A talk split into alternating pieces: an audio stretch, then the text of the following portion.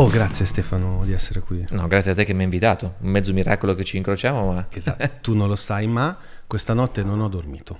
Non perché ero emozionato prima del tuo incontro anche, ma perché ho tossito tutta la notte, è una coda di una specie di mh, bronchite e se non fosse stato per te, cioè che c'eri tu oggi, non, sa, non avremmo fatto la puntata, però siccome sei No. davvero difficile da, da bloccare, eh, che è una vita piuttosto eclettica e movimentata, allora ho detto no, beh, Stefano lo becco oggi o non lo becco più. E siccome ehm, pochi eh, content creator eh, mi hanno emozionato come te nell'ultimo periodo, che con sto lavoro non so perché noi non siamo partiti per intervistare i content creator, youtuber, però siamo finiti che insomma alla fine c'è questo... Eh, ma perché ormai sono persone esperte, cioè Sono, sono, quelli più sul pezzo. Sì, Eh sì. Cioè, Che siamo conoscono meglio il mondo Siamo anche. partiti con i monaci eh, e adesso siamo agli youtuber. No, scherzo, che poi youtuber non vi piace di solito come... Ma come chiamami un po' come vuoi. Anche Monaco laico va bene per certi versi, quindi... Eh, io non lo sapevo. Prima che iniziassimo lo dobbiamo dire a, a chi ci segue, eh, troppo, fa troppo ridere, perché io non, non ti conoscevo, lo ammetto. Vabbè, mica, Eh. mica una colpa, eh. Eh, cioè. però cazzo, una volta che poi conosci un creator, dici ma come cazzo è che non lo conoscevo prima? Perché la qualità della tua roba è veramente alta, cioè tanta, tanta roba in generale su tutti i fronti.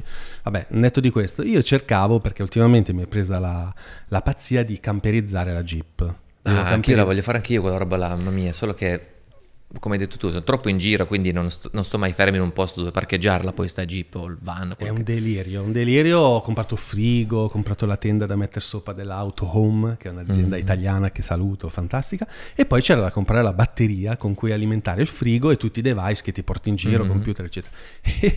E, la recensione migliore della batteria migliore era la tua, quindi che, Mhm. Che si chiama RivoFlow, una roba del genere. Sì, sì, qualcosa del genere. Che è una batteria fighissima che tu connetti alla... Sì, sì, molto bella, io ce l'ho Eh. lì pronta per l'estate, non vedo l'ora di provarla. Dal- cioè, provarla in, in viaggio, perché l'ho provata a casa, ma Ah, esatto, sì, perché poi eh, col Covid anche tu sarei stato fermo per un bel po', immagino. meno di quel che sembra, perché stando io Dall'altra parte. dall'altra parte, In Russia, dove il abiti a Covid l'hanno approcciato in maniera un po' più darwiniana, chiamiamola così, c'è stata molto più libertà. Il lockdown l'ho vissuto un po' poco, ecco.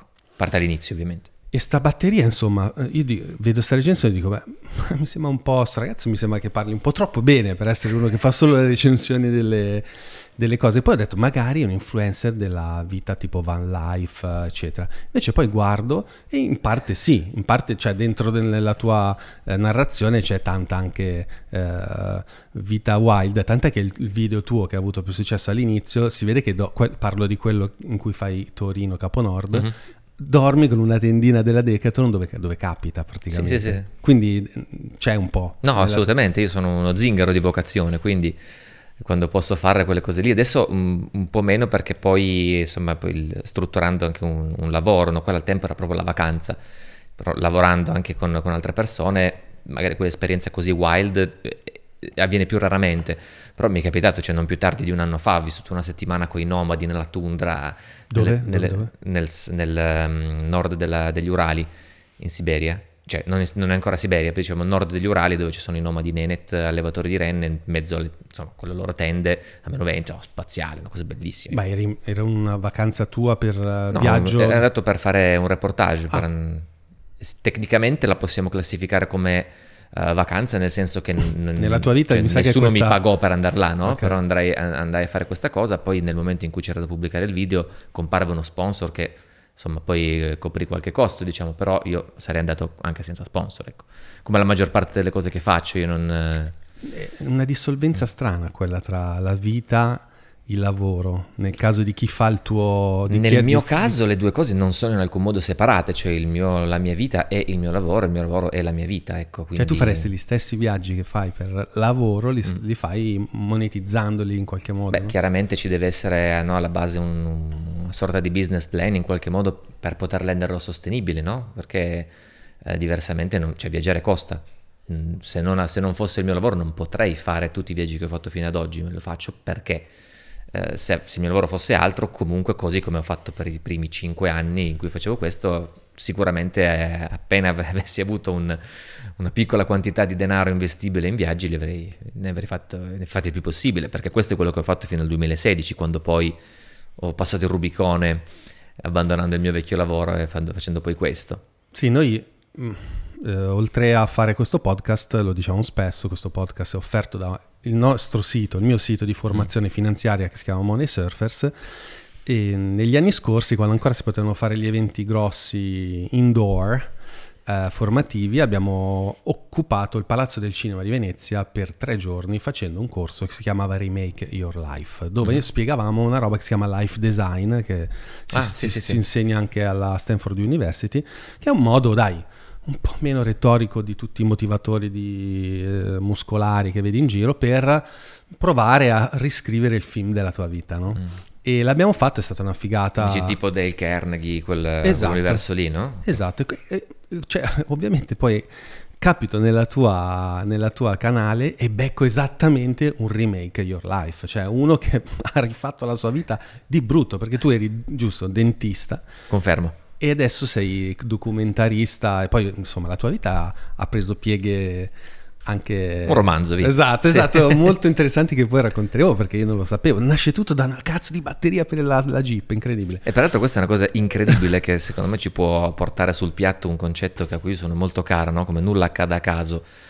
Io eh, venni contattato no, da questa azienda per fare questa recensione di, di questo- di questa batteria che- con cui tu mi hai conosciuto e accettai semplicemente perché quel tipo di oggetto lì eh, mi tornava utile eh, per, Certo. per i miei progetti di viaggio no? e comunque loro nel- in quell'accordo lì eh, oltre al compenso mettevano sul piatto che quella roba io me la tenevo Che costa 700 euro. La buttala Porca via, no? È la cosa più costosa di tutta la mia. Quindi essenzialmente shopping. io ho fatto quel video lì per, ho fatto, ovviamente ho fatto il mio lavoro massimo a, come dire, da- dando il meglio come, come mio, mia, mia natura fare, però con- onestamente una volta pubblicato quel video dico vabbè, abbiamo fatto sta cosa, sembra un po' una mezza marchetta, cioè i contenuti che a me piace davvero fare sono altri. L'ho fatto perché mi conveniva, diciamo, no? perché vabbè, mh, mi porto a casa sta batteria, portiamo a casa un mezzo stipendio, va, va bene, ok? Eh, però sai, no, quando- que- que- quei video quando li pubblichi dici, boh, faccio un po' quello che devono fare, sto video non è che ci tengo se fa mille o un milione di visualizzazioni, no? E però se non fosse per quello non sarei qua. Sì, è incredibile. Ma Pazzesco. questa è la magia dell'algoritmo. Cioè, È la magia della vita. la magia della vita. Beh, La, la questione della- dei contenuti, allora, eh, cosa è successo? Che poi guardando i tuoi video, passando da, da lì, se- devo dire che una cosa che mi ha fatto riflettere è questa, non importa di che cosa parli, Mhm. ma è importante come ne parli su Oh, YouTube. yes. Perché quando io ho visto la tua recensione della batteria, cioè ho capito, adesso non voglio fare il figo, non è che sono un talent scout, però un minimo, dai, ho 46 anni, ormai vivo sul digitale da, da due decenni. Beh, ne dimostri meno di me, quindi non è vero, tutto trucco, c'ho su un cerone così tipo Berlusconi. E no, però ho detto, cazzo, questo racconta bene, parla bene, non può essere solo uno che si è alzato la mattina, ha fatto la recensione della batteria portatile e infatti poi eh, ho visto tutto il resto e ho detto, wow.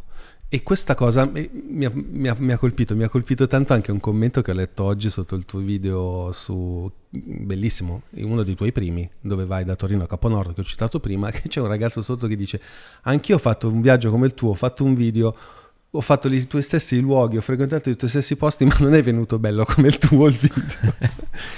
cioè, lì è Beh, qualcuno ogni tanto mi scrive una cosa che mi fa sempre ridere, però me lo, dicono, me lo scrivono spesso, per cui lo- eh, io ti, ti ascolterei anche a leggere l'elenco telefonico. Eh sì, caspita, quello è proprio un dono, ci sei tu. È un dono, è un dono, Ci sono anche altri ragazzi in Italia che veramente sono dei fenomeni, però quella roba lì oggi per comunicare così ehm, ci vogliono una serie di doti. Innanzitutto una dote tecnica, perché comunque eh, i, i- i video te li monti ancora tu, immagino. Ah certo. No- non, è, non è da poco, quindi bisogna sapere raccontare, quindi saper scrivere bene, perché immagino che tu sceneggi, cioè nel senso che a- poi a seconda dei vari contenuti, però alcun- la maggior parte dei contenuti hai una sceneggiatura, No. Mm, si scrive mentre monti? Ho una, a seconda di quello che devo fare, eh, così per non perdermi dentro me stesso, cosa che è facilissima più delle volte, tendo a fare una scaletta magari, no? Del tipo devo parlare di questo, di questo, di questo, di questo. Eh, nel caso di quella recensione lì, allora quali sono le caratteristiche che non, non posso non menzionare di questa cosa? 1, 2, 3, 4, avevo tipo un, un foglietto magari più delle volte o una nota sul cellulare e poi il resto è dialettica spontanea, cioè io non leggo nulla quando... Solo le voci fuori campo, quelle le scrivo Infatti. quelle le, e le leggo perché così per stare conciso.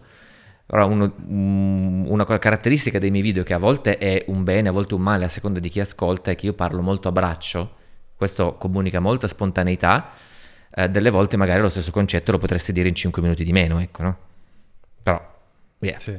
No, beh, mm, 30-35. Però ecco, allora, mh, una cosa che mi incuriosisce, visto che oggi raccontare bene una storia fa la differenza tra un progetto che ha visibilità e un progetto che non ha visibilità. Tu puoi f- percorrere lo stesso percorso che, scusate la ripetizione, che fai da Torino a Caponord, lo faccio io, lo fai lui, lo fai tu, il tuo video lo vede un milione di persone, il mio video lo vedono duemila persone. Qual è, se hai capito adesso dopo otto anni, no? Che è un canale Mm. YouTube più o meno, otto anni, nove? Sì, diciamo che ce l'ho seriamente, Seriamente. saranno in realtà 4 anni, perché 5 to. Eh, Ok. I primi video io li, Ok, li ho caricati primi- nel 2000, però ne caricavo due all'anno magari, no? Ok. Ebbero molto successo, Sì. eh, specie Torino-Pechino, poi ebbe, fo- forse ancora oggi il mio video più visto, però al tempo facevo il dentista, non c'era il tempo di gestire un canale YouTube per come noi intendiamo questa attività, no? Sì.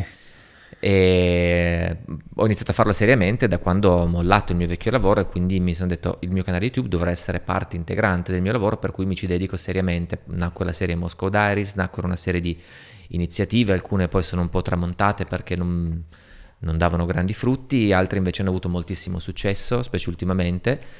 E quindi, insomma, pro- avere un canale YouTube vuol dire avere una produzione costante, magari non proprio, sai, ma- metodica ogni lunedì, eccetera, però via, insomma, che la gente non stia sei mesi senza vederti, no? E invece prima succedeva questo. Quindi il primo video tecnicamente l'ho pubblicato nel 2011, però il canale posso dire che ce l'ho dal 2017. toh. Eh, Non sono pochi Considera anni. che nel 2017 c'erano, mi ricordo, 8.000 iscritti a quel canale, oggi, sono- oggi sono 180.000, 180.000. quindi siamo... eh, 183.000 eh, a oggi. Ah, sì, Mi sono- mi sono segnati.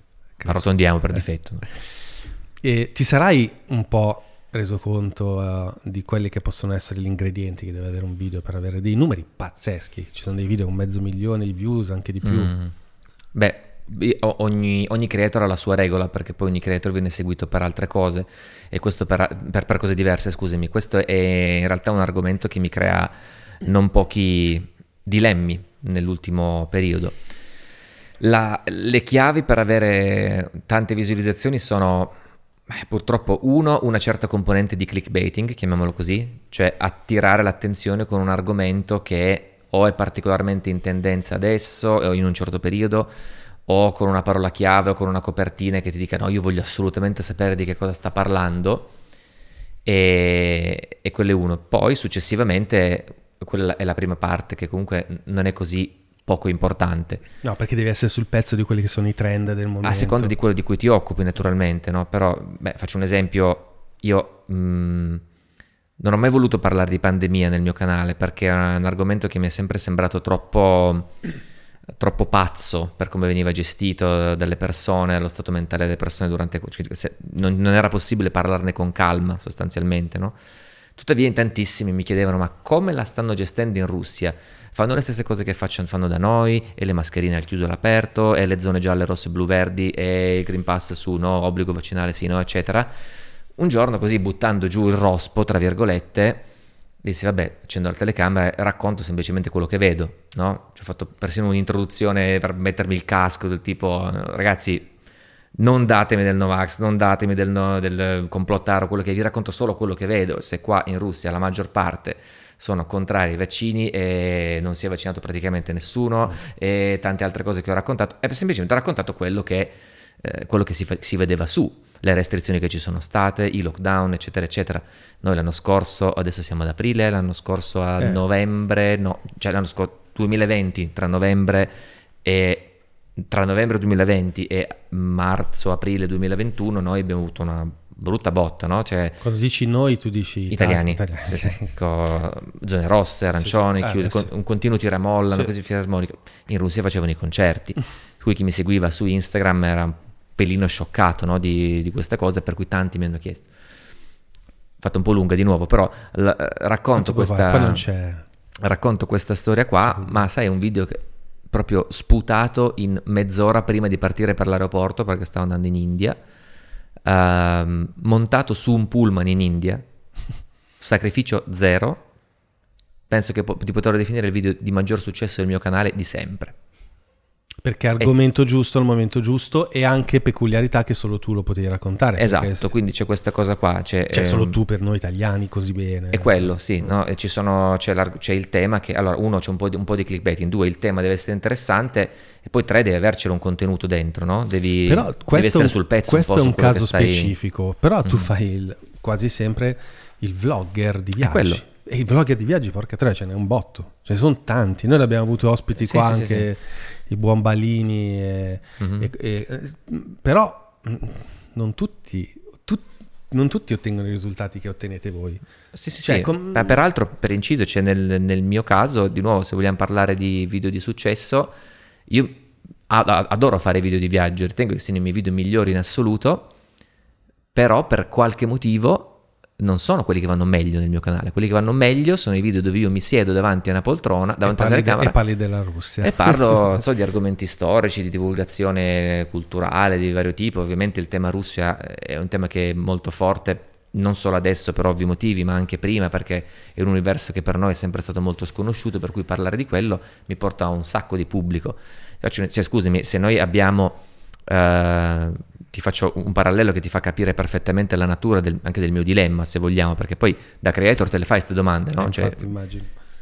sto video qua de- del- di come è andata la pandemia in Russia, sputato senza sforzo, proprio uno di quei video mi sono detto, "Ma speriamo che lo vedano in pochi, se no cioè, mi, mi insultano e basta, no? Però l'ho fatto perché tanti me lo chiedevano, fu una, una forma di servizio verso la mia community. Super successo, eccetera. Due settimane dopo, che torno dall'India, eccetera, pubblico un video di viaggio sulla Kamchatka, la regione che tutti Ho visto ieri su National Geographic il, il documentario della Kamchatka. La Kamchatka sul, che, che tutti conosciamo per via del risico, eccetera, un posto pazzesco, no? C'è delle immagini allucinanti col drone su sti vulcani, eccetera. Video di mezz'ora, mio solito format, quindi con eh, la voce fuori campo, cioè il, il mio format top, quello che mi ha reso Stefano Tiozzo sostanzialmente. E mm, niente, quel video là avrà qualcosa come 500.000 visualizzazioni, quello della pandemia lì, quello del- della Kamchatka, un ordinario numero di visualizzazioni per la mia fanbase, quindi ne so, 60-70 mila visualizzazioni. Con la differenza che l'altro l'ho fatto in due minuti e quello lì ci ho messo due settimane di viaggio, un viaggio pazzesco, mi sono fatto un culo a capanna, eccetera. Per montarlo anche lì una settimana di lavoro tra tutto quanto, per fare tutte le cose come mi piacevano essere fatte. E c'è, un- capisci che c'è una grossa sproporzione, Sarebbe no? interessante capire chi- quelli che ti seguono eh, da quale video poi ti hanno seguito. Perché, ad esempio, io da quello della Hai batteria. capito? Hai capito? E e magari quell'altro che ti ha beccato per il Covid. Eh, e poi dopo scoprono che invece c'è un mondo dietro. Esatto, io alla fine mi sono aggiunto perché poi anche con Instagram ho un rapporto molto colloquiale, diretto con la, la mia fanbase. Feci presente questa roba, no? Tipo, ragazzi, cioè io se volessi fare veramente lo youtuber dovrei smettere di viaggiare, no? Eh sì. Se dovessi. eh, Se le- dovessi fare, un- se, se- se il mio canale YouTube fosse un'azienda, no? E io fossi il manager della mia azienda, dovrei andare dall'amministratore delegato della mia azienda e dire, guardi, la nostra azienda in questo settore qua ha tante uscite e poche entrate. eh sì. No? E in questo settore qua ha poche uscite e tante entrate. Figa, andiamo verticale su quello, no? Eh, sì, eh sì. E Ma, infatti, quindi, ma questa cosa però eh, ti la, soluzio- la, la risposta che mi sono dato che in realtà mi hanno dato anche le persone che mi seguono da tanto tempo, che quindi mi hanno conosciuto e mi hanno stimato per i viaggi, è che essenzialmente sì, ok, un- quei contenuti là fanno tante views, ma sono views sostanzialmente poco... mh, calde. sono views di gente che è curiosa, ma poi di te non gliene frega niente sostanzialmente. Il- la vera fanbase è quella che guarda i contenuti che a me piacciono di più, perché sono persone che si sono legate emotivamente, anche eh, se vogliamo spiritualmente in qualche modo, a ciò che io faccio, a come lo faccio. Per cui quella gente lì guarda poi anche con grande piacere. Stupita peraltro, wow, Stefano è in grado anche di fare questa cosa, molto interessante, eccetera, no? Anche la storia della batteria, così, wow, guarda, ma sì, tanto a me piace come racconti le cose, mi piaci perché sei tu, quindi anche se mi racconti di una cosa che non comprerò mai perché non mi interessa avere una batteria da 8000 megatoni, ehm, Scusate. Eh, ti seguo lo stesso. Al contrario, succede che chi magari mi scopre per eh, so, la la storia del- della, della guerra in Ucraina, la storia della pandemia, divulgazione sulla storia dell'Unione Sovietica, quello che è, dice però sto ragazzo è in gamba, fammi vedere un Ok, po' mi che fa", e sento molto vicino a te, perché anch'io ho questo modo di fare un po' eclettico, no? Cioè Mhm. parlo di, faccio il formatore finanziario, poi vengo qua, parlo di, di tutt'altro. E a volte ehm, non hai un po' la sindrome del... um, come si dice? Quella del... Dell'impostore. Esatto. Cioè, di, di quelle persone che riescono a fare mediamente bene, ma non eccellono. Adesso tu eccelli, però io... No, no, no, ma capisco perfettamente che quello che dici, cazzo, oh, ehm, faccio il dentista, ma tutto sommato avrei potuto fare il dentista tutta la vita. Faccio il documentarista, ma tutto sommato comunque funziona, vado e la gente mi conosce. Parlo di, dai, ehm, costume, Mhm. Eh, la gente mi segue. Ehm, fa- faccio il recensore di Sì, sì, tecnologia, oh, la gente mi segue. Ehm, Poccoli, in quel caso specifico. Solo tu mi hai seguito in quello. No, beh, cazzo, no, la tua italiana era l'unica più vista. Beh, anche lì eri forse uno dei pochi. Però eh, ogni tanto non dici. Perché No, fra i miei corsisti, tante volte la gente mi dice: Io so fare tante cose, mi piacciono tante cose e non so mai quale strada scegliere. Nel tuo caso, Il punto è capire che cosa sei bravo a fare. Eh. La domanda è, tu sei bravo, nel mio caso, cioè tu, io chiedo a me stesso, no? Si faccia una domanda, se dia una risposta. Tu, Stefano, sei bravo a fare dentista, a fare il documentarista, a fare il divulgatore di costume, società, di cult- cultura e storia o geopolitica russa, quello che è, eh, o recensione, tu sei bravo, così sei, sei bravo a fare una di queste cose? All'inizio ti illudi di sì, nel mio caso personalmente, sì, sono bravo a fare questo e voglio fare, mi riesce bene a fare quest'altro, eccetera. No, io non sono bravo a fare queste singole cose, io sono bravo a entrare in empatia con le persone. Quello è la mia- è il mio reale talento, il mio reale dono. La capacità di, mentre parlo, di toccare inconsapevolmente il cuore delle persone che mi ascoltano. Di conseguenza, quale che sia il modo in cui io esprimo questa cosa, in realtà non ha importanza. Da fuori viene percepito come tale. Per cui sostanzialmente io periodicamente, quando facevo il dentista e iniziavo a fare documentari di viaggio, i miei colleghi dicevano, Stefano, ma fai il dentista, va che è meglio, no? Fatti furbo classico. fare sta stronzata qua di fare i video di viaggio, eccetera. Boom, diventi Stefano Tiozzo.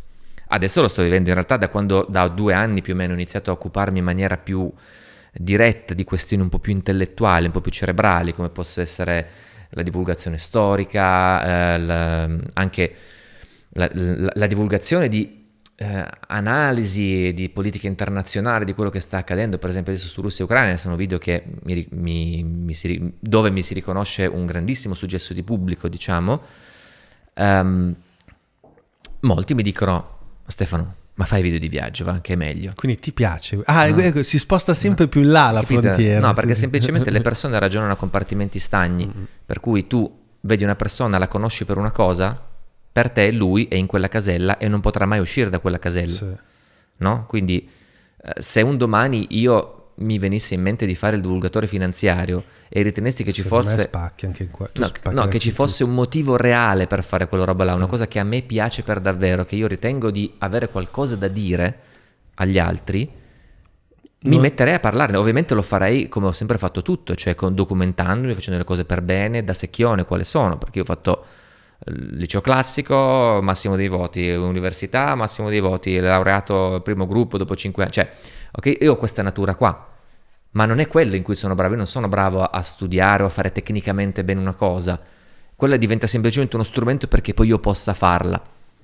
Eh, quello in cui sono bravo ed ero bravo anche come dentista a entrare in empatia con i miei pazienti. I miei Che è pazienti importante per gli dentista. manco, tra virgolette, perché quando venivano da me stavano bene con me, ma poi uno che gli faccio un'otturazione ben fatta e lo trovano anche nella poltrona vicino, no? Allo stesso modo, video di viaggio, io fa- li faccio belli, ma li fa benissimo anche eh, Balini, li fa benissimo anche, non so, Mattia Miraglio, Viaggio col tubo, so, tutti gli altri creator che po' poi ci conosciamo in un modo o nell'altro, siamo, siamo in pochi in Italia a essere travel youtuber, travel vlogger, eccetera. Eh, però ognuno fa a modo diverso.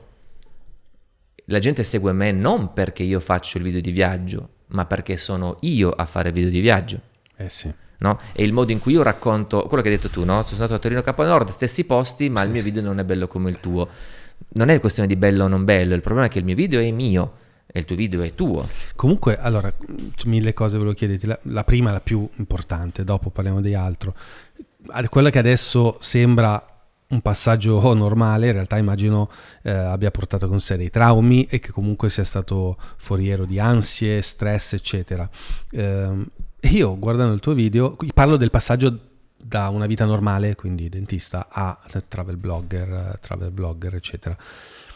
Eh, sembrerebbe da un tuo video che eh, complice sia stato l'incontro con eh, una persona importante, un guru Mhm. in India, che ti ha dato quel boost, quella spinta per dire ma vaffanculo, no, io voglio fare questo nella vita. Complice è quando sei in due a fare una cosa. Principale responsabile quando è solo uno a farla. Ok. E della seconda, Vabbè, tu sei andato da caso. lui però. Nel senso, eh, che, che cazzo... O è, che o è cazzo- lui che ti ha chiamato. Ah beh, certo, certo. Che ne sai? Che cosa ti ha detto? Cosa ti ha detto quest'uomo? Che tipo di incontro è stato? Perché non, non l'ho trovato nei tuoi video, Forse c'è, ma non L'ho scritto nel mio libro, in realtà, nel mio Ok, primo che libro, non ho mm, letto, non L'anime. Veggio passa la volta, link in descrizione, codice sconto ti 10. Scherzo. No, no, mettiamo link in descrizione, due libri No, scritto. è la classica Ah, battuta che che, fai si fa no, no, tra youtuber si scherza, Sì, cioè sì, sì. Con gli amici. Di recente sono tornato da un viaggio in Islanda, con- chi viene a fare viaggi con me perché mi conosce, mi segue, ogni tre secondi si scherzava su sta cosa. Ah, il link in descrizione. Tipo, Oppure ragazzi- clicca qui per vedere Umorismo da youtuber. Esattamente, sì, sì, sì. Con il codice sconto TS10 potete avere diritto a una copia del mio libro autografata solamente per voi, prima signore e signori. No. Allora, no, la. Che ti ha detto questo, dai? la questione Diccelo anche a noi. che ti ha detto? Dai, io, ti- io scherzo, ma E se so. ti dicessi che non mi ha detto niente? Che ti ha fatto? Lo sai tu? È un mistero in realtà. Il punto è, mm, qua si apre ovviamente un, argomento potenzialmente gigantesco, no? è di- molto difficile sintetizzarlo in poche parole, si rischia anche... Non devi sintetizzarlo, cioè nel senso si rischia di... se hai voglia di parlarne qua No, io- tutto il tempo che vuoi. Parlare del mio maestro, parlare del mio rapporto con lui è, la- è l'unica cosa di cui abbia senso parlare per quel che mi riguarda. no? Il motivo per cui non lo faccio è come disse nel Vangelo Gesù, non dare le perle ai porci, diciamo. Ma se ieri una- sei stato invitato, ho visto nelle tue stories, da fare Era un, un- ritiro Era una cosa di... No, il, il senso ovviamente non è che chi ascolta, semplicemente su YouTube ovviamente c'è una platea molto indifferenziata, no? E nel momento in cui è un qualcosa di prezioso, io ehm, per rispetto di quello che ho ricevuto, per rispetto di ciò che ho vissuto e che vivo tutt'oggi in realtà, eh, ho ancora in questa fase della mia vita un po' il desiderio di raccontare nei dettagli certe storie solo a chi ha realmente voglia di ascoltarle. Per questo è che l'ho scritta nel dettaglio nel mio libro, perché chi nel dettaglio, insomma, molto approfonditamente nel mio libro, poiché eh, un video lo guardi distrattamente, no? Eh, un libro invece ti prendi del tempo, cioè ti stai prendendo un caffè con lo scrittore e un- gli dedichi la tua serata e lui ti ascolta, non è una cosa che guardi mentre sei in bagno. Quindi questo è un po' il motivo per cui non, non- non lo trovi molto, o lo trovi solo menzionato, no? giusto un, un seme buttato là. Però visto che siamo in una bella chiacchierata lunga, no? è, è un buon modo, è un buon momento per parlarne. Mio maestro, che cos'è un maestro, tanto per cominciare? No? Eh, diciamo che se tu vuoi imparare a fare un qualcosa, vuoi imparare a fare le fotografie, vai ai corsi di fotografia di Stefano perché lui ha imparato a farle bene, ha imparato eccetera eccetera, lui ti insegna dal punto A al punto B, quel tipo di competenza. Ok, Voi- qual- qualunque tipo di competenza ha una sua cosa. Nel momento in cui noi consideriamo la vita come una competenza, la felicità, la piena realizzazione di se stessi nella vita e anche diciamo, la piena apertura alla dimensione spirituale della vita come una competenza, allora c'è bisogno di qualcuno che quella competenza ce l'abbia perché te la possa trasmettere, no? E quindi un maestro, un maestro spirituale pienamente realizzato, così definito, come diciamo, insomma, molti conosceranno forse Yogananda, no? il libro Autobiografia di uno yogi, non so se l'hai mai letto, tu ti- ti- ok? Sì, sì, l'ho letto, l'ho letto. Hai letto Yogananda? Certo. Hai letto il capitolo dove lui parla del suo rapporto con Sri Yukteswar? Sì, se hai letto Yogananda, sì, è del tipo il- uno di... dove lui parla del, del rapporto col suo maestro sostanzialmente. All'inizio più o meno. E in realtà com- è Mm. per tutto quanto il libro, ma c'è un capitolo in cui lui parla proprio uh, Mm. di queste cose. Ti consiglio di andartelo a rileggere perché è molto bello, ma essenzialmente in quel capitolo lì, con i vari distinguo, avrei potuto scriverlo di mano mia.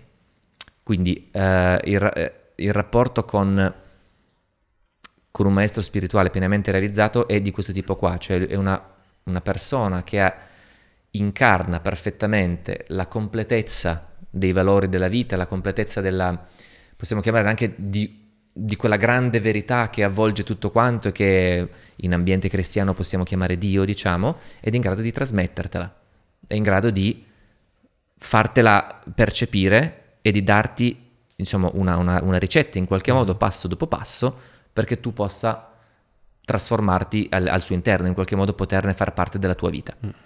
Che cosa è successo? Che quindi venendo un po' alla domanda che mi hai fatto, no? ti ho spiegato un po' il contesto, ma che cosa ti ha detto? Il punto è che un vero maestro non ha bisogno di dirti niente. Nel momento in cui lo guardi negli occhi, capisci già un pacco di roba.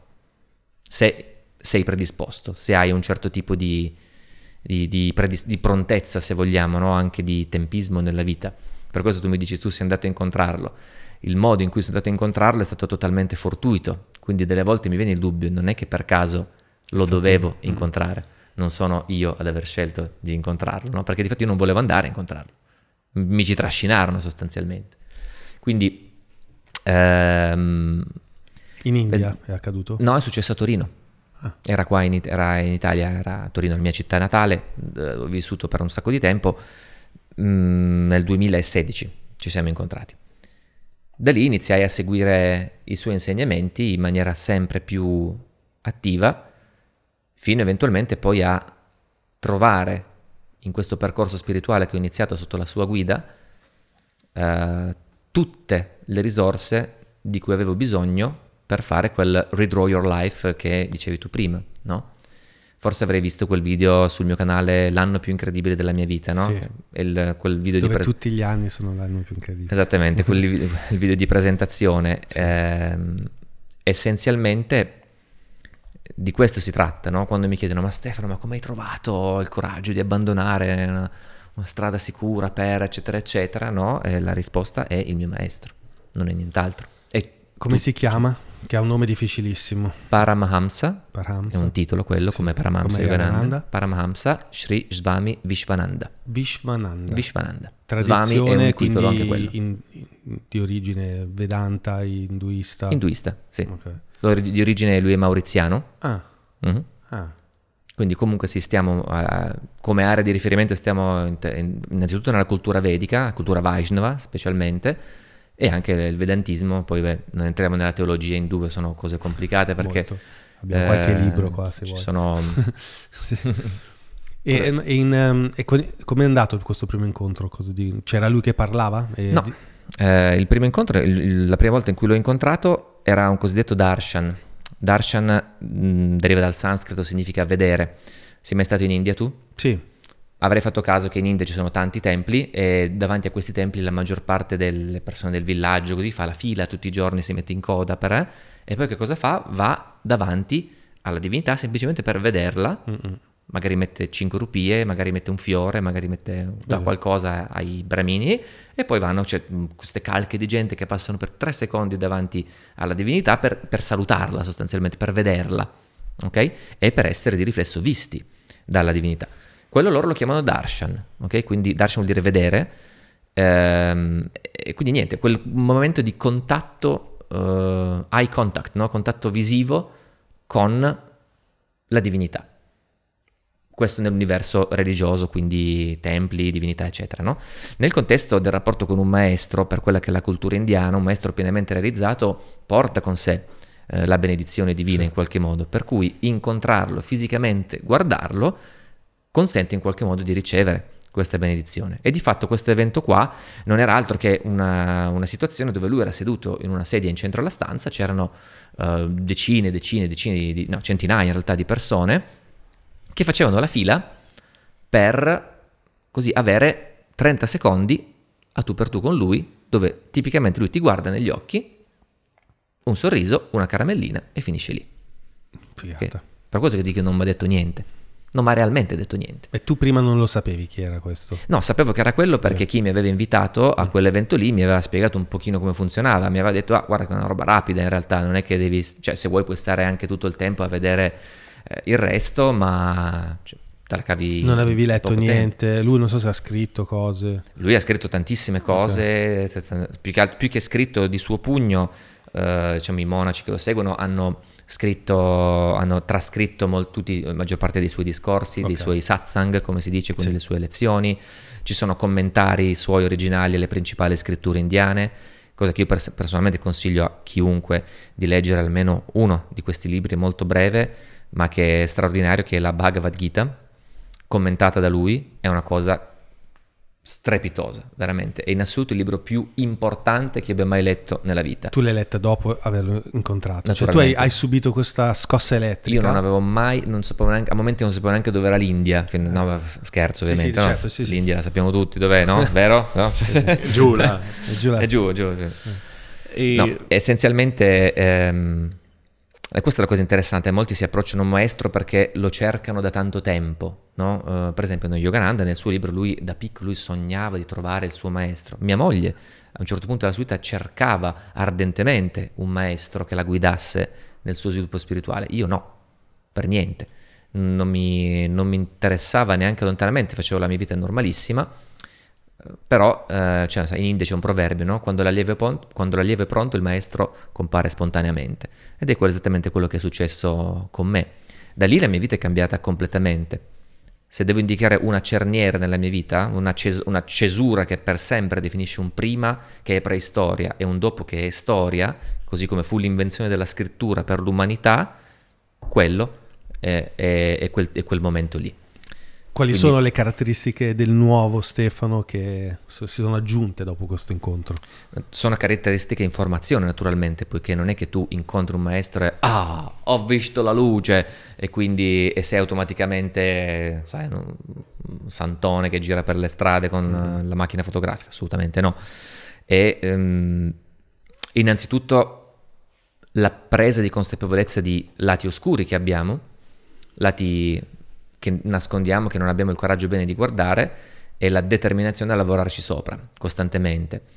La mm, presa di consapevolezza, insomma, di- della, della natura delle cose, di come si muove la vita, di quali sono le leggi essenziali che regolano eh, eh, ciò che mi piace fare, ciò che mi accade, le persone con cui mi trovo, questa stessa conversazione. Io non avevo la minima idea che saremmo finiti a parlare di questo, ma ora capisco perché eh, ci siamo incontrati sostanzialmente, no? C'è anche Hanuman qui vicino che ci saluta e quindi eh, essenzialmente, eh, ripeto, è un percorso, no? Per cui diciamo per- in estrema sintesi la capacità di avere la chiarezza di ciò che nella vita ha un senso e su cui vale la pena investire e su ciò che in realtà è semplicemente teatro, è semplicemente uno spettacolo laddove la stragrande maggioranza delle cose a cui noi diamo importanza mediamente è solamente uno spettacolo, è solamente un, un dramma che si consuma perché noi capiamo cose più importanti. E c'è, c'è qualche routine che hai aggiunto nella tua vita? Certo, assolutamente. Mhm. Tipo? Essenzialmente, ovviamente poi seguendo i suoi insegnamenti iniziai a, mm, anche a prendere familiarità con le pratiche spirituali che lui insegna, essenzialmente una forma di Kriya Yoga, l'Atma Kriya Yoga che lui insegna, tu avendo letto Yogananda avrai sentito parlare del Kriya Yoga, sono molti eh, devoti di Yogananda no? che, che ci sono che in Perché Italia... lui è è- discende da, quella, è nel, è nel cosiddetto da quel lignaggio. È nello diciamo. stesso lignaggio, diciamo, Ok. diciamo, l'area di riferimento è la stessa, Ok. tant'è che ci sono moltissimi, molti- moltissime persone che... È molto motivante Yogananda, è uno dei guru secondo me più... Sai, una, straordinario, Yogananda, una cosa che mi, ha- meraviglioso. mi piace perché boh, poi ognuno ha, bisogno di un- del suo guru, come dici te, lui che trova te, non si capisce, però a me ha aiutato tanto Yogananda per ehm, delle ehm, tecniche di preghiera. Delle invocazioni, cioè ci sono dei libri di Yogananda proprio che sono anche lì delle trascrizioni di sue ehm, invocazioni e mm, tipo per guarire tipo io ho Mm. avuto dei momenti di- drammatici di insonnia pazzeschi Mhm. e, mm, e la lettura de- dei suoi scritti re- la recita cioè ti, ti spiega proprio come Mhm. recitare ad alta voce alcune vocazioni eccetera mi ha aiutato tantissimo Esempio, ce n'hai uno al volo? Eh, Sono in sanscrito, immagino, no? no no sono in- tradotte in italiano no Ok. no proprio lunghe cioè io sono Ok. eh, la mia malattia fa parte di me cioè Ah, ok, ok, proprio ok. autosuggestione Sì, sì, tradotte poi in italiano, Eh, esatto e mm, mi ha aiutato tantissimo cioè ha prodotto in me degli risultati magici dove per magici ovviamente io intendo energeticamente No, no, no, usa la parola. Sì, sì, sono si può, magici, possiamo- cioè, no, cioè, non c'è nessun timore, bisogna, chiamiamo le cose col loro nome. Combinazione sono stato due giorni, proprio da ieri all'altro ieri, scusa a fare ehm, combinazione. Ho incontrato il mio vecchio professore di religione del liceo, dopo vent'anni che non lo vedevo, per caso anche lì. Ehm, dopo tre minuti che parlavamo del più e del meno, lui che è una, è una persona, come dire, eh, molto, molto sincera, no? Sai quei, quei sacerdoti quando li incontri dici, ah, questo, questo c'è, questo è nel suo posto, è Ok, perfettamente quindi è- allineato. un, un Sacer- cattolico. Sacerdote cattolico, sì, perché è appunto il mio insegnante di religione. Beh, andavo, andavo a scuola da- dei Giuseppini o al, Sì. al liceo, quindi Ok. mancava Era questo contesto. Ero, ero un prete, sì. Sì. A volte gli insegn- perché per me è Possono scontato, anche- sì, è scontato che gli insegnanti di religione siano preti nel mio modo di però in realtà Mm. potrebbero esserlo. Eh, lui si rese conto in tre minuti essenzialmente che nella mia vita era cambiato qualcosa di importante, che c'era stata un'importante trasformazione spirituale, no? E abbiamo avuto modo di approfondire, parla che ti parla, parliamo di due contesti molto diversi, cioè lui parla da contesto cattolico e io ho raccontato ciò che ho imparato conoscendo la cultura eh, del il Sanatana Dharma, no? quindi che noi- quello che noi chiamiamo induismo, che insomma le- la legge eterna della tradizione vedica, che poi ho, grazie alla quale ho poi riscoperto anche la profondità del messaggio cristiano, perché poi sostanzialmente sono più sovrapponibili di quanto si possa immaginare, ma ci siamo trovati a, a conversare di questi argomenti, lui mi fa, senti, è- tu sei, sei troppo, nel senso, nel senso, non mi aspettavo assolutamente una cosa del genere da te, per come mi ricordavo te, del- del- della preistoria, Del diciamo, Stefano. no? E per quello che fai nella vita, per come lo fai, eccetera, anche per quello che ho visto nei tuoi video, eccetera, se tu testimoniassi certe cose con, con dei ragazzi, sarebbe veramente una bella cosa. E sono andato a parlare con loro in questi ultimi due, questi ultimi due giorni, è stato bellissimo. No? E essenzialmente sì, eh, quello che ho condiviso con loro è in lungo, diviso in due giorni, quello che un po' sto cercando di condividere con te adesso, cioè una trasformazione completa. ehm, beh, che, che appunto essenzialmente non sarebbe in alcun modo stata possibile senza il rapporto con il mio maestro. Il mio maestro è la cosa in assoluto più sacra che io abbia nella mia vita. È più sacra di mia moglie, è più sacra della mia famiglia, è più sacra di qualunque cosa. Ho la fortuna, la benedizione di condividere questo, questo aspetto con le persone che mi sono vicino, mia moglie sopra- soprattutto, ma eh, insomma mia madre, la mia famiglia, tutti quanti. Ok? Poiché è talmente prezioso, è talmente incredibile ciò che accade nella tua vita nel momento in cui tu inizi a guardare alla vita come si deve sostanzialmente, che non c'è nient'altro. Cioè, se io penso al me stesso di sette anni fa, che per- peraltro è il, me stesso di alcuni video, no? Io vedo un ragazzo che ha magari delle potenzialità, vede delle cose, ma vede essenzialmente un- una- un'anima con i piedi legati che cerca di correre ma non può farlo. Il mio maestro mi ha sciolto questo nodo. Ora, parlando delle pratiche quotidiane, eccetera, no? Ah, che bello quando gli ospiti Mm? si No, ric- no. prendono il punto. Allora, sai non che- perdono il non Una parentesi, eh, c'è nel campo la stessa energia che percepivo con eh, il Lama Michel. Sì. Cioè, stai veramente, perché qui si sta parlando della, della differenza fra eh, ric- cercare istruzioni su come vivere, Mhm. che è il nostro approccio, Mhm. e invece il contatto energetico, cioè quella trasformazione che, eh, che non è verbale, non è mentale. Mhm. E tu stai perfettamente trasmettendo questa forma di energia qua, che non è dire qualcosa che ti trasforma, ma è proprio cambiare il campo, fondamentalmente. Esattamente, Cambiare sì, sì. frequenza. Mm. Il punto è, lo- l'hai detto tu stesso all'inizio in realtà, no? La ricetta è non è cosa fai, ma è come lo fai.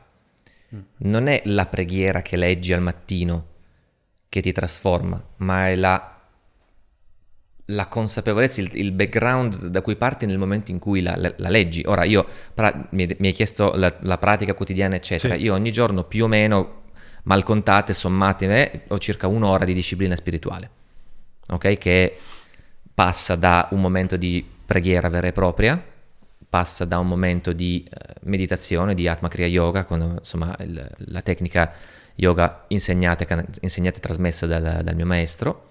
In Come cosa consiste? La respirazione? Sono, sono una serie di tecniche, è un, è un insieme di tecniche che passano da- dal japa, che sia la ripetizione di mantra in continuazione. A come- voce alta o, o mentali? Idealmente voce alta, ma puoi farlo anche mentalmente, diciamo, Ok. insomma, è- è- dipende un po' anche da come sei. Magari sei in mezzo, se sei nella metropolitana, non è che inizi a dire Om Namo Narayana, tutto insieme, lo fai in maniera mm, magari silenziosa, eccetera. Ehm, oppure delle tecniche di respirazione, magari ascrivibili un po' al pranayama, Sì, diciamo, se no se chi conosce, chi, chi ascolta, ciao ascoltatori, chi ascolta il, chi Di conosce il solito i mondo yoga- nostri sanno un po' queste cose. quindi il pranayama oppure eh, la, la, mm, delle posture, dei mudra, eccetera, o uh, tecniche di respirazione. Insomma. Quindi è un po', è un, non è una tecnica, ci sono tante essenzialmente, alcune sono più importanti, io tendo per ragioni spesso di tempo a concentrarmi su quelle principali, no? Indi- che mi sono state indicate come, come principali.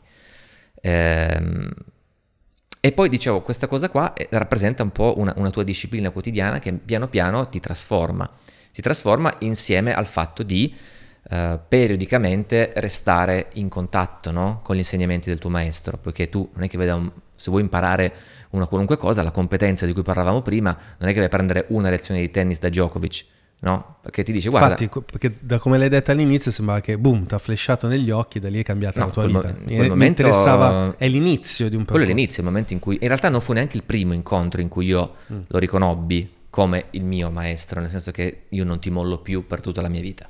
Ok? Fu il secondo incontro. Il primo incontro fu, ah beh, però cavoli, bello, non mi aspettavo, effettivamente è una, una bella sensazione, eccetera. Eh, poi vabbè, insomma, sono successe un sacco di cose.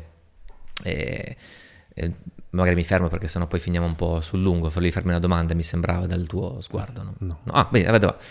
Ehm, no, appunto, il, il primo incontro io ero, sono arrivato in questo, in questo bocciodromo essenzialmente eh, torinese dove avevano organizzato questo evento convinto di, di essere finito in una manica di pazzi. Questa, era- questa fu la mia bottom line appena arrivato là, no? Ok, qua sono tutti rincoglioni, ma completamente. No, vediamo Perché cosa facevano? Cioè li Eh, vedevi da come erano vestiti? Ah, un po' da come erano vestiti, Un un po' po', erano- un po' tutti felici, Ah, un po' sì, sì. tutti che, cor- che cantavano, che ballavano. Ok. Ne faccio, Ho, "Ah, raga, ho presente, ho presente. ma che ci avete da cantare da ballare? Ma che ci avrete mai da ridere? Come no? quelli del doppiaggio di Celenza, que- quel, Sì. quel Ah, trio sì. che parla di... Quindi, sai, tu immagini tutto questo. In realtà sembra un- per dire, forse molti di voi, forse qualcuno di voi avrà incontrato per strada i membri della- dell'organizz- dell'organizzazione. ISKCON. Ah, no. I- ISKCON che è comunemente Sì. detti Hare Krishna. Sì, sì, sì. ISKCON sta per International Society for Krishna Consciousness, quindi detti Hare Krishna Si perché dice, ripetono... "Ah, questi che droghe si fanno. Esattamente, no? La reazione è esattamente quella là, perché comunque ci sono diverse somiglianze tra l'universo di Hare Krishna e l'universo di, eh, insomma, dell'organizzazizione che fa capo al, al mio maestro. Eh, boh, qua sono tutti pazzi, no? Però dico, boh, ho promesso, insomma, che venivo, insomma, cioè, erano successe una serie di cose incredibili perché io andassi là, no? Talmente, cioè, vabbè.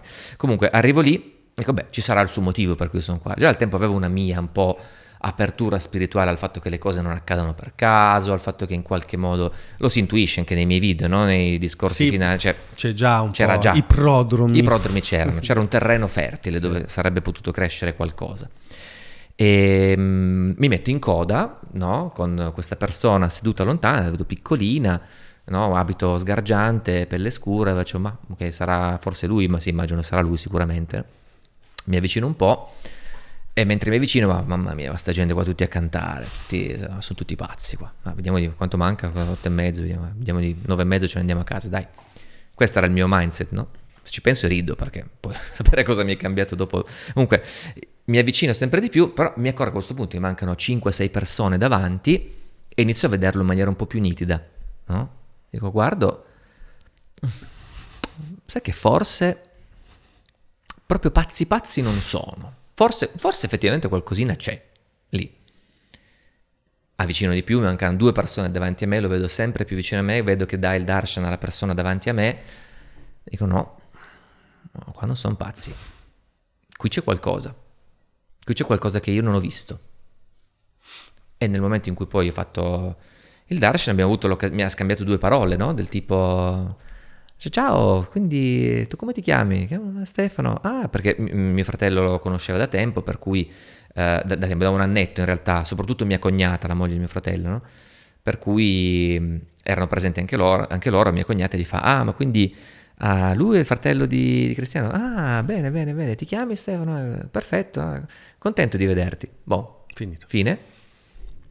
Facciamo il darshan, mi guarda negli occhi per quei 30 secondi, Senza toccarti. Non ti ha toccato. allora, eh, Che a volte toccano. Al giorno d'oggi, per storie Covid, ha smesso- hanno Ah. smesso di fare così, ma al tempo sì, ti toccava la testa, ti met- metteva una mano in testa e tu eri proprio eh, a contatto visivo con lui, no? Che sfiga. E- Il Covid non ti ha permesso di fare. Però ha funzionato lo stesso a quanto pare. No, no, ma era prima, era, parliamo Ah, del... tu prima, ok, ok. cioè, adesso- prima- Ok, sì, sì, sì, adesso giusto, si fa scusa. Scusa. Mm, diciamo che Vabbè, comunque sì, stiamo, stiamo lì, guardo negli occhi e io in quello sguardo vedo una, una quantità di amore che non avevo mai visto prima. Cioè, era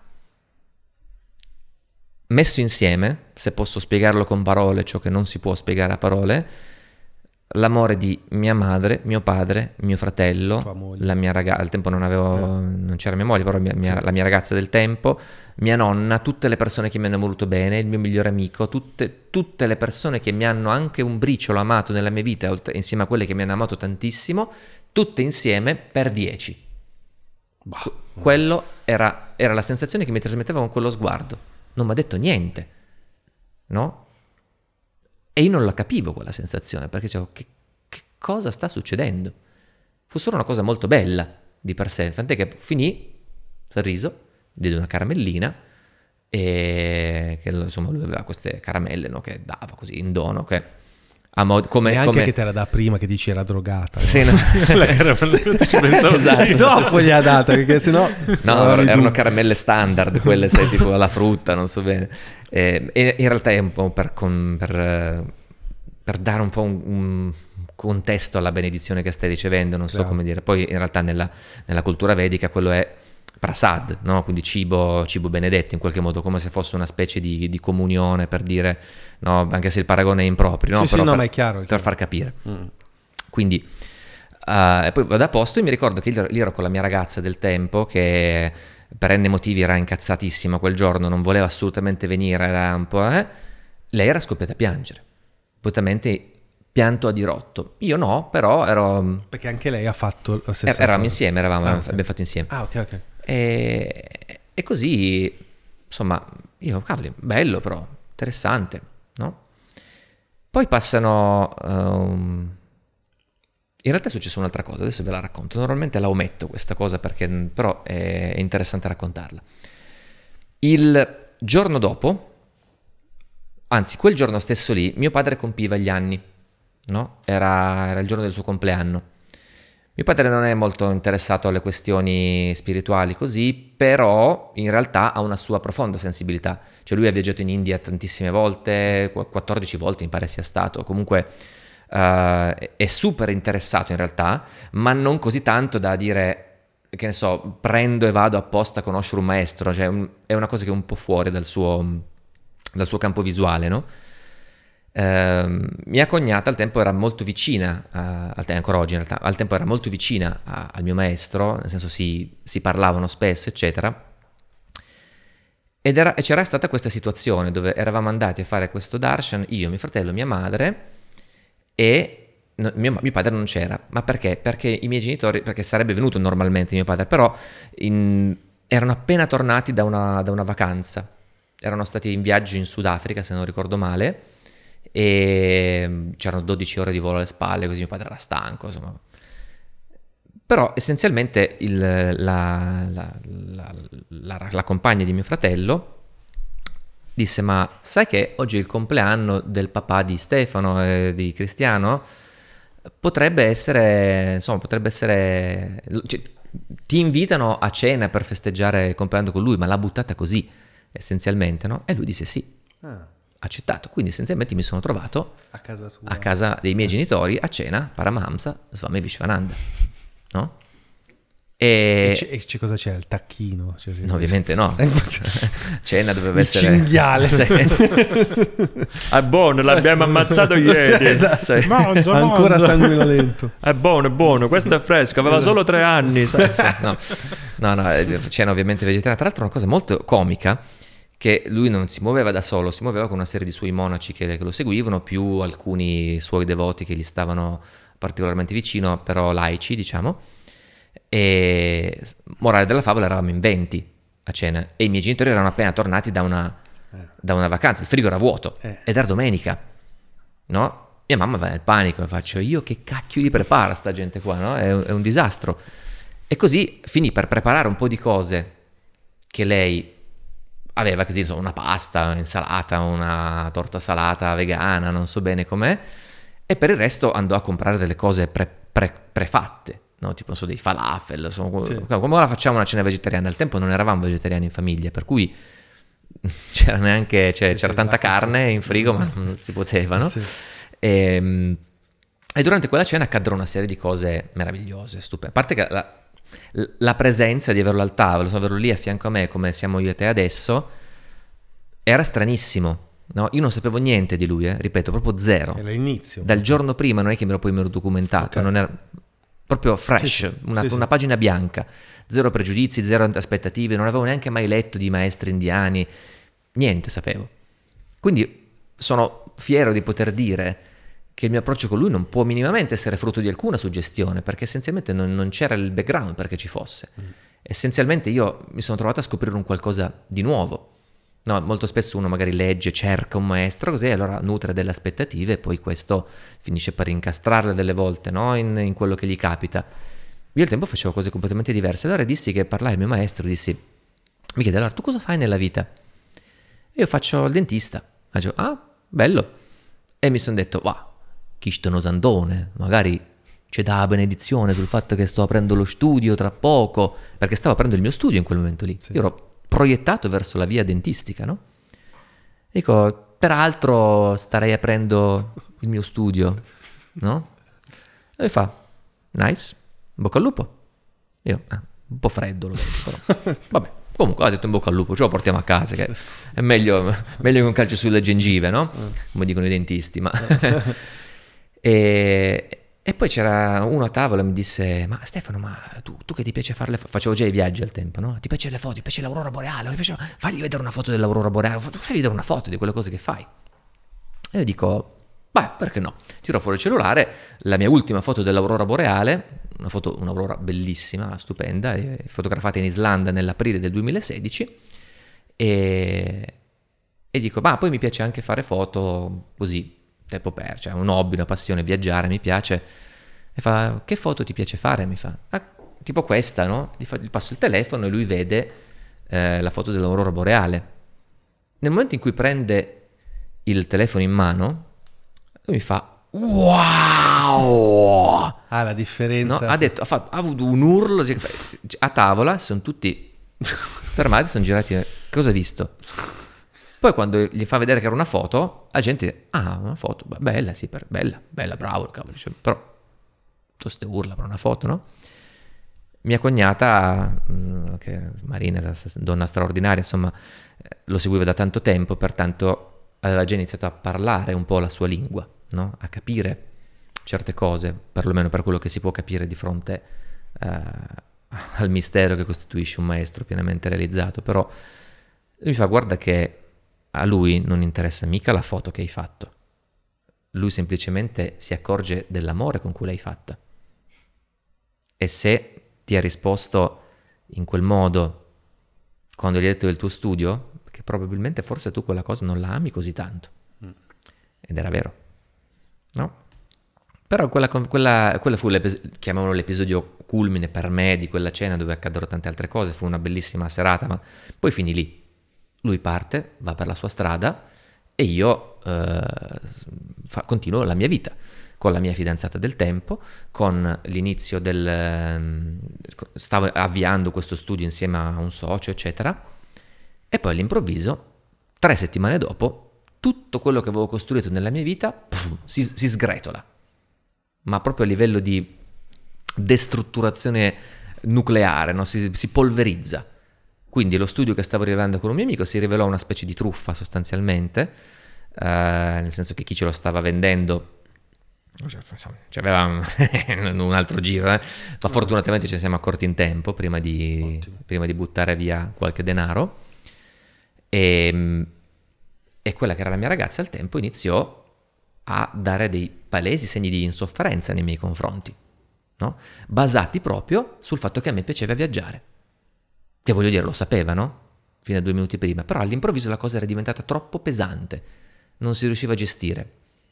Morale, faccio, faccio breve, in una specie di esplosione nucleare che disintegra tutto ciò in cui credevo in quel momento lì, mi trovo in breve con la vita personale privata semidistrutta, con traumi notevoli anche dal punto di vista personale, con eh, ehm, il mio lavoro che è semidisoccupato praticamente e con una, praticamente un, la vita che era una specie di campo di macerie su cui dovevo ricostruire qualcosa. no? Cosa ricostruisco? Ricostruisco le stesse cose che ho fatto prima o provo a fare qualcosa di nuovo? Lungo periodo di gestazione, lungo periodo di, di confusione anche interiore e alla fine decido di provarci, perlomeno. No, decido che proviamo a trasformare il travel photographing, YouTubing, whatever, in un lavoro vero e proprio. No? Al tempo non è che ci fossero tutte le condizioni per farlo, eh?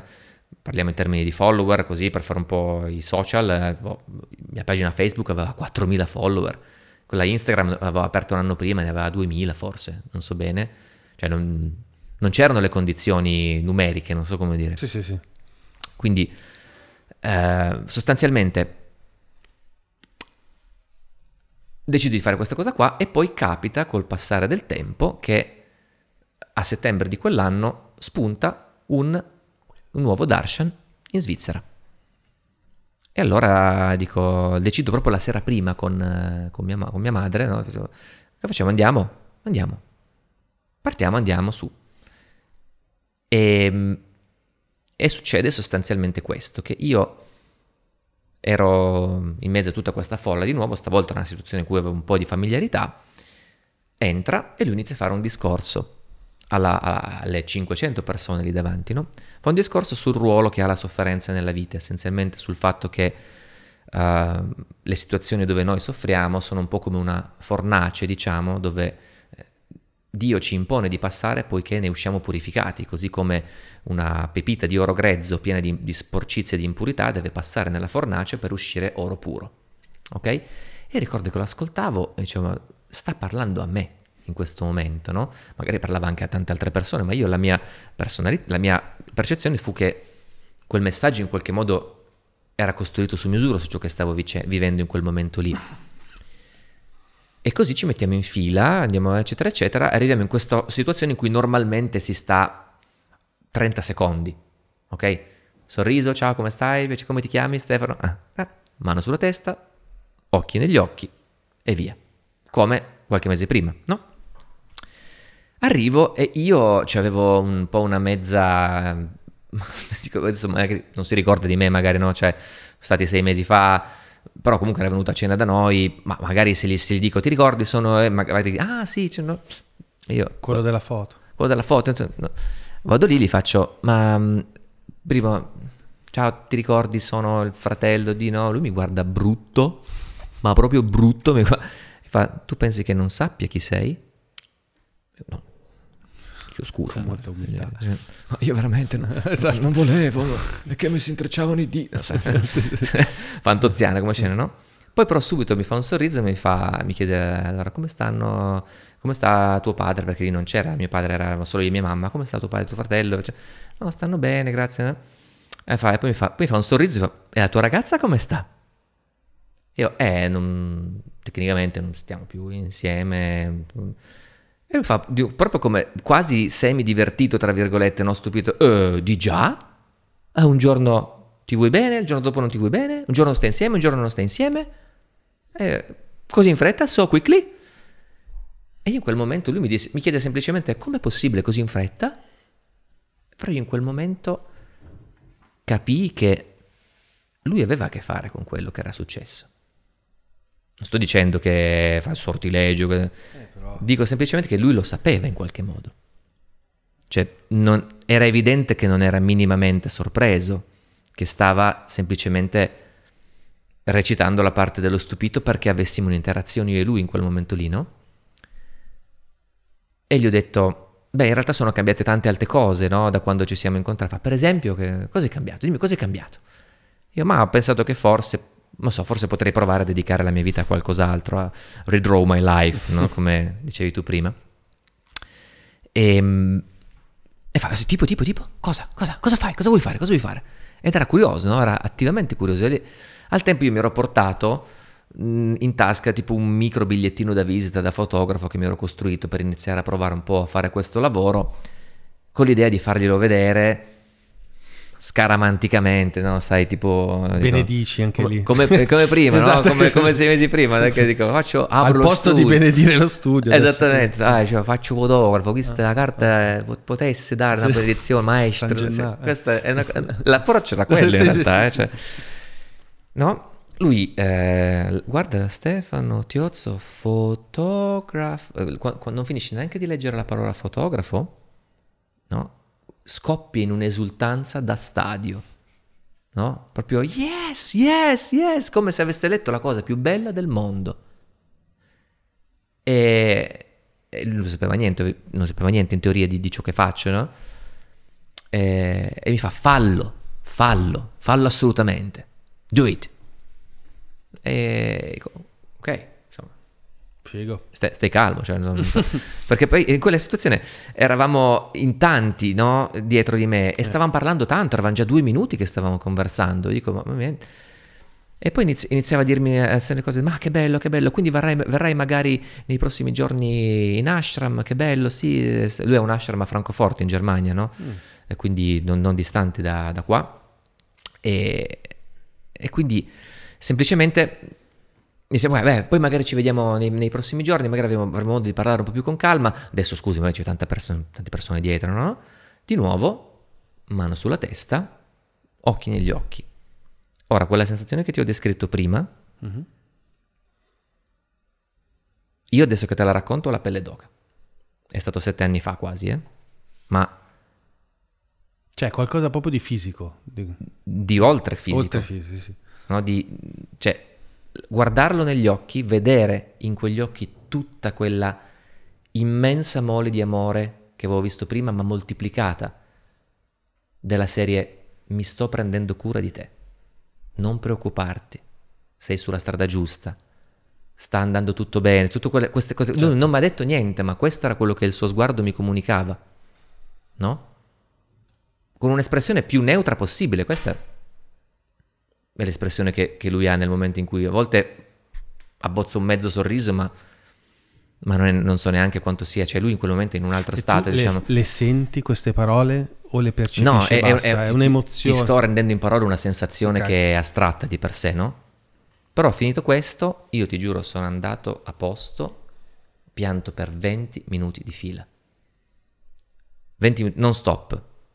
No? Adesso che, che te ne parlo, ho di nuovo gli occhi lucidi. Perché solo ricordare quel momento lì è stato forse uno dei momenti più miracolosi di tutta la mia vita. Che in quel momento lì tutto quanto finiva in un punto ben preciso. Questo punto ben preciso era ovviamente lui in quel momento.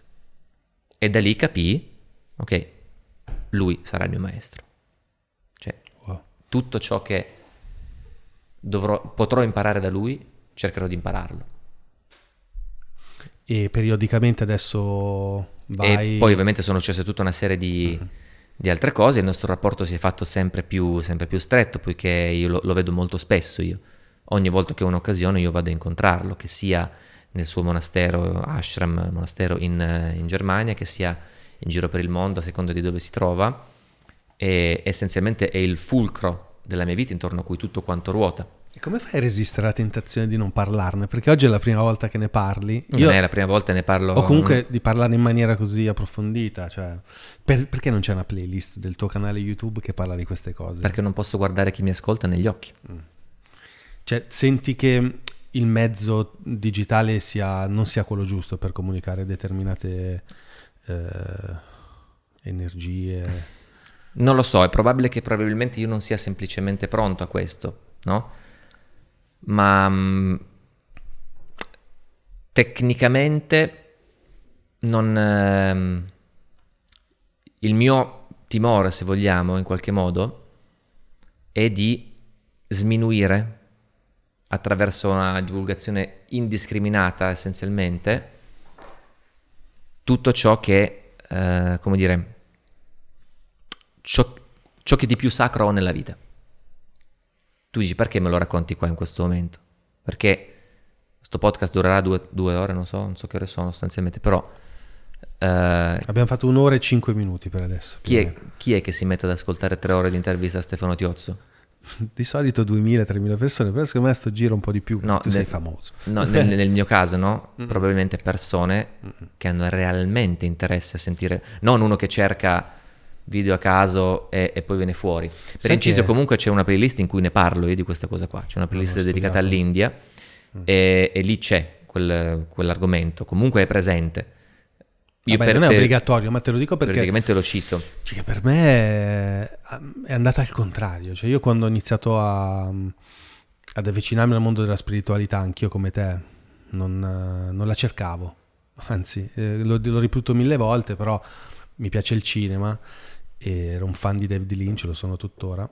Eh, E dal, e da- roba. eh, infatti, e dal suo sito, all'epoca aveva il sito, che era a pagamento, proprio devi fare una subscription, e compare un banner con questi santoni. Pensavo fosse, sai, una nuova trovata surreale del Mhm. regista californiano.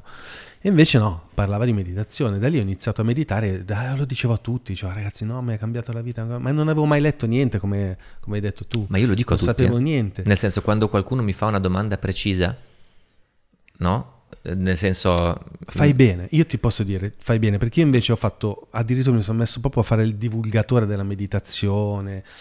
Ah, ultimamente mm, faccio un po' fatica perché rispetto a quando siamo partiti, noi siamo partiti con Money Surface nel 2010 e abbiamo detto, vabbè, ma noi tra l'altro facciamo anche meditazione, la meditazione ci aiuta a essere più centrati, più Mhm. eh, lucidi anche nel momento degli investimenti, eccetera. Quella roba lì sembrava una buffonata e invece sono arrivate migliaia e migliaia di persone che l'hanno capita. E, mm, solo che poi adesso è un po', è un po' diventata una moda quella della, della spiritualità, della meditazione, dello yoga e non riesco più tanto ad associarmi. Cioè, chi non mi conosce non Sì, lo sì. sa che noi da tanto tempo ne parliamo e, e ci affastelliamo tutti in una eh, comunicazione modaiola di gente che dice io Sì, faccio quello, è, faccio quello. sì, sì, sì, questo è uno dei più grossi problemi della spiritualità al giorno d'oggi, nel senso che viene trattata essenzialmente come una moda, ma perché per molte persone è esattamente quella roba lì.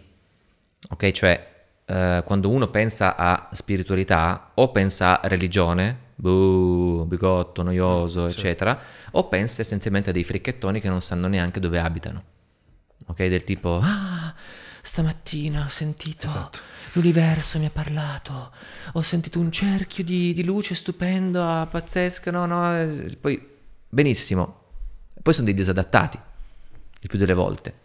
Sì. Non sono in grado di prendersi cura di se stessi. No, ma sai cosa? Alla fine nella vita è successa, mm, eh, sai no, a volte l'universo delle vie strane, eh, si vede che dovevo restare disoccupato per i 15 anni della mia vita. li sai? conosciamo bene No. perché tanti sono anche nostri corsisti. Mi ricordo sempre quando noi, noi abbiamo fatto dei corsi a Bali in Indonesia, no? Mhm. abbiamo portato la gente a fare surf. no? Hanno sbagliato a organizzare sta cazzo di surfata. Erano ci- 25 persone che surfavano insieme, si sono massacrati uno contro l'altro. Mhm. Una si è spaccata la gamba. Io sono andato lì e ho detto: È finita. Adesso questi mi denunciano. Mhm. Cioè, perché li abbiamo fortunati per colpa nostra. questi. Invece vado là e mi dico, Davide, grazie, grazie, perché era proprio di questo che probabilmente avevo bisogno. Ma questo in realtà ci può ancora stare. sfondarmi. Per, per- per- per certi versi ci può stare questo, dipende in che contesto lo inserisci. Cioè, ehm, probabilmente se io mi spaccassi una gamba a un tuo corso di surf, reagirei quasi nello stesso modo. Probabilmente non ti direi, oh grazie Davide. Un Sei- bestemmino così veloce, Me- lo direi. meno male che sei tu, che- grazie che mi hai fatto spaccare una gamba, no? Probabilmente reagirei nel senso, ok, se mi sono spaccato una gamba evidentemente c'è un motivo, cerchiamo di capire qual è. ok. Ma il- quello che io anche comunicavo a questi ragazzi in questi due giorni, nel senso che la spiritualità non è una roba campata per aria, una roba fatta per individui aerei che non hanno radici per terra, è la cosa più radicata che esista, è la cosa più concreta che ci sia. Spiritualità è pratica nella vita quotidiana, è una cosa che trasforma realmente la tua vita, non per finta. Cioè, non stiamo parlando di fantasie, di raccontarsi una storia e di crearsi un sistema di visioni intellettuali che in qualche modo tu incastri nella tua vita, eccetera. No, non funziona, funziona nel momento in, funziona nel guardare le cose per quello che sono, chiamare le cose con il loro nome, no? Senza sconti, con, una, con un'onestà che in certi casi può essere spietata, no? Verso te stesso. Al contrario, quello che accade è che molte persone usano la spiritualità per raccontarsi delle favole. Non hanno il minimo radicamento. È questo che poi contribuisce al marketing negativo di questo approccio alla vita. Mm. no? Ed è un marketing negativo che, intendiamoci, eh, dipende ovviamente dalle persone e non ha il più delle volte a che fare con il percorso che uno segue. Poiché questo genere di persona questi, chiamo questi due tipi di persone, sono due estremi, poi ovviamente c'è tutta la scala di grigi in mezzo, no? Però, eh, che ne so, il, quello che vede la spiritualità è una roba concreta, precisa.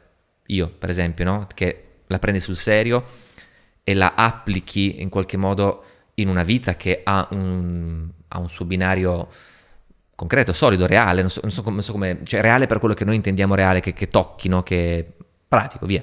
Okay. Quindi nella tua relazione, nel tuo lavoro, nel, nel tuo approccio alla vita, nel, tuo, nel, modo in cui conduci una conversazione, come sono con te, eccetera.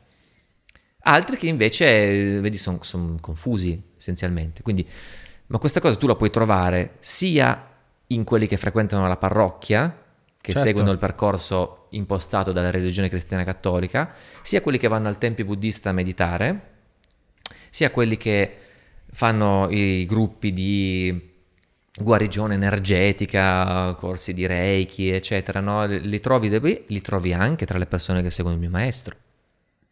Ok? Interessante questo. Perché comunque it's your call, è la tua, è il modo in cui tu ti approcci a un percorso che poi ne determina gli esiti, no? Gli insegnamenti ci sono, ma poi ciò che tu ne fai, ciò che tu ne in qualche modo, il modo in cui tu concretamente li applichi nella, nella tua vita fa molto la differenza. Da questo punto di vista, il mio maestro nei, nei, nei suoi satsang, nelle sue lezioni è, è, è verticale, no? Mi ricordo una volta, ci sono, comunque si trovano, sono su YouTube, no? Una volta dice, voi credete di, voi credete di, di essere pii e santi perché accendete un incenso a Dio ogni giorno? Cosa pensate che gliene freghi del vostro incenso? No? Siete poi realmente allineati a ciò in cui credete?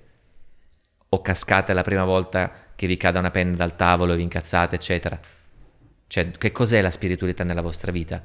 È uno spettacolo? È una scena dove voi vi vestite eleganti per andare al tempio, per o per andare in chiesa, o perché, o, per, o perché vi fate belli davanti agli altri. Io prego tutti i giorni e per me è la cosa più importante parlare con Dio ogni giorno, poi in realtà sei un caimano nella tua vita di tutti i giorni. Oppure sei serio in quello che stai facendo. Sei serio vuol dire che la prendi sul serio, vuol dire che ti metti in discussione, applichi realmente e sbatti il naso tante volte. Capisci di aver commesso degli errori, capisci di, di non aver... Um, di aver tanta strada da fare, insomma il percorso spirituale è un percorso in salita, non è un percorso dove tu arrivi, no? Tipo incontri il tuo maestro, ti dà una benedizione, boh, e io il mio l'ho fatto, e finisce lì, no? Sì, è un po' come una pasticca, no? Io vedo che in molti eh, fanno tanti corsi di spiritualità e faccio tantra e poi faccio questo, eh. sembra quasi una sorta di, non so, girare tutti i medici, no? Per risolvere esatto. quel qualcosa che puoi risolvere è la stessa soltanto. Cosa. Eh, sì, sì, sì, è la esatto. stessa cosa, cioè...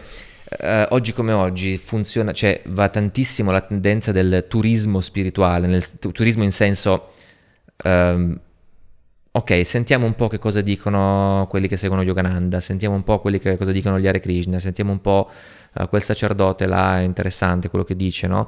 Um, perché noi comunque nel mondo occidentale viviamo con la cultura del dubbio, no? Per noi il dubbio è la cosa più importante che esista, retaggio illuminista in qualche modo, um, fuggiamo, specialmente in campo spirituale, dalle certezze, anzi le riteniamo un grosso pericolo.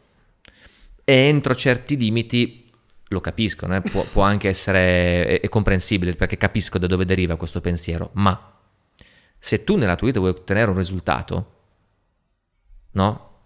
Non apri 250 porte, ne apri una e ci vai in fondo. Esatto, è proprio quello lì, entrarci, mentre invece noi rimaniamo sempre appunto da occidentali, post-illuministi, mm. eh, molto alla ricerca di quelle istruzioni logiche, no? di quel avere dall'esterno come si fa quella cosa lì. Sì, sì, sì. Io vedo t- tante persone cercare un come si fa ulteriore mm-hmm. e non entrare mai veramente, anche nel, nella sofferenza che dicevi prima. Sì, sì, no, beh, per esempio una cosa che... Beh, adesso no, finisco per aprire un altro... Finisco il concetto che stavo articolando prima, cioè se tu vuoi, che ne so, hai un problema di salute in qualche tipo, no? Ritieni che un approccio, che sia quello medico occidentale, che sia l'agopuntura, che sia la Ayurveda, non lo so, sia quello che fa per te e ci credi per davvero, vacci dentro, no? chi di voi ha letto Terzani un ultimo Lo giro, stavo- stavo altro giro di dicendo. giostra? No? L'altro stavo giro di dicendo giostra essenzialmente parla esattamente di questo, cioè lui bellissimo quella, quella- quella- la parte anche Quando ci- medica. quando- sì, ma perché lui Cioè- proprio dice quella roba che stai dicendo tu adesso. Cioè, io sono comunque fa- un fiorentino, lui era toscano, mi Sì, sì. Fa, io comunque ho girato tutti i guru di tutta l'India, ma alla fine io alla fine non mi fidavo di nessuno. Cioè rimaneva sempre un par- una particella Esatto. di me che diceva per me mi sta perculando. E questa è stata la mia condanna. Per lui diceva questa è la mia condanna, non riesco ad abbandonarmi a nessun Mhm. guru, non ho avuto la fortuna che hai avuto tu, perché probabilmente la tua era... È una fortuna? È una fortuna. Infatti, mentre ti ascoltavo, dicevo: Poi- Cazzo, che culo. For- no, perché è proprio una roba è la- totalizzante. cioè. fortuna la chiami fortuna se non hai fede, se hai fede la chiami grazia, Guarda cosa ho scritto qua. no? L'ultima parola che ho appena scritto: Fede. fede. Ok, Perché, ok. vedi, perché è un discorso di fede il tuo, cioè, che è un'altra parola Per- sputtanata. Perdonami, fammi solo finire questo Finisci, finisci, discorso sì. qua, che se tu immagina di dover trovare l'acqua per portare l'acqua a casa tua nel giardino, hai due possibilità. Inizi a scavare, dopo 10 metri non trovi l'acqua, la scavi da un'altra parte, e la scavi dall'altra, finisci che nella tua vita non trovi niente, non concludi niente hai fatto 400 buchi inutili. No? Se tu ne avessi fatto uno di 100 metri, trovavi l'acqua. Ora, ci sta che ci sia una fase di ricerca nella vita, no? È normale. Siamo tutti essenzialmente ricercatori, no? Anche chi crede di non esserlo, siamo tutti ricercatori in quello che è spi- spiritualità. Però una volta che tu vedi, eh, che ne so, eh, provi una cosa, io prima di incontrare il mio maestro ero già un po' in questo mood, avevo avuto a che fare con realtà diverse, mi avevano dato qualcosa, ma non ancora del tutto. Quest'altro sì, bello, fantastico. All'inizio pensi poi, "Mm, ancora un po', eh? Tic tac tac tac tac. Nel momento in cui io vivo quell'esperienza lì che ti ho raccontato col mio maestro, ok, questo è il pozzo che io devo scavare e lo devo scavare con tutte le forze che ho. Perché ho visto che è lì che c'è ciò che io Qual voglio. è stata la differenza sostanziale fra questo pozzo e gli altri? È l'esperienza. L'esperienza. Esperienza. L'esperienza, La profondità dell'esperienza. la- Non hai avuto anche come una sorta di sensazione di aver già vissuto in altri momenti della tua esistenza o Mhm. altri spazi? Altre vite. Altre tipo. vesi, l'hai Mhm. detto tu. Mhm. Dai, Chiamiamo le cose col loro nome Esatto. di nuovo, no? L'hai mai l'hai avuta anche questa sorta di eco? Perché a me è capitato. Sì, sì, certo, volte. assolutamente. Eh. Cioè, e quella è una misura Io che... personalmente sono convinto di questo, Mm. no? In generale, per quanto mi riguarda, sono anche convinto che non sia la prima volta che ci incontriamo io e te, da quello che sto vedendo in questa, in questa chiacchierata, no? Quello che sto vedendo nei tuoi occhi mentre mi ascolti, insomma. Così come in tante altre eh, persone che ho avuto modo di incontrare in vita mia, incluso il mio maestro, io sono sicuro che non è la prima volta che lo incontro. Quello è un metro che ho imparato ad avere, cioè nel senso quando sento quella- quel sapore lì, come quando assaggio un vino, no? Dici, questo è il sapore di vite precedenti, non so come dire. Mm. Ti faccio un altro esempio sul mondo del viaggio, no? che eh, è il mio, come dire, è un po' quello che mi ha fatto sbocciare, no? come, anche come individuo, come persona. Viaggiato in tanti posti del mondo. Per esempio, i miei genitori viaggiavano tantissimo quando ero, quando ero piccolo. Viaggiavano proprio tanto. Mm. E per me era la normalità che io andavo a scuola al liceo, tot, eh, ogni tot mesi mi dicevano ciao Stefano ti lasciamo due settimane da solo perché andiamo in Thailandia, perché andiamo in Kenya, in, per- in India, visto che ci andavano. andiamo, sì, mio padre, andiamo anche in India, certo, andiamo anche, e io ogni volta ascoltavo, bah, buon viaggio, eh, figo, due settimane da solo, facciamo casino, facciamo le feste con gli amici, no, questa era la mia, eh. E un giorno mi dicono, andiamo in Islanda. Io non la, cioè, erano- era pre-social, io non sapevo neanche dove fosse l'Islanda a momenti, però ho reagito. Ho detto, dov'è che andate? Ah. Andiamo in Islanda. E io voglio venire anche io in Islanda. Cioè questa era- la mia, la voce, la vocina dentro che mi diceva fatti portare. Cioè, immaginati no, tipo inside out, no? Sì, sì, sì. Tipo ti prego, fatti portare, ti prego, ti prego.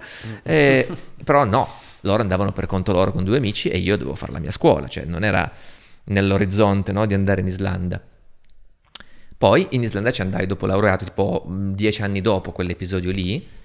E ricordo che appena atterrato, chi di voi è mai stato in Islanda, sa che in Islanda atterri in un campo nero di lava non c'è niente intorno, no? non è che vedi un qualcosa di bello, vedi il vuoto pneumatico. Eppure io me lo ricordo come se fosse ieri che nel momento in cui poggio il piede per terra, dico, sono tornato a casa.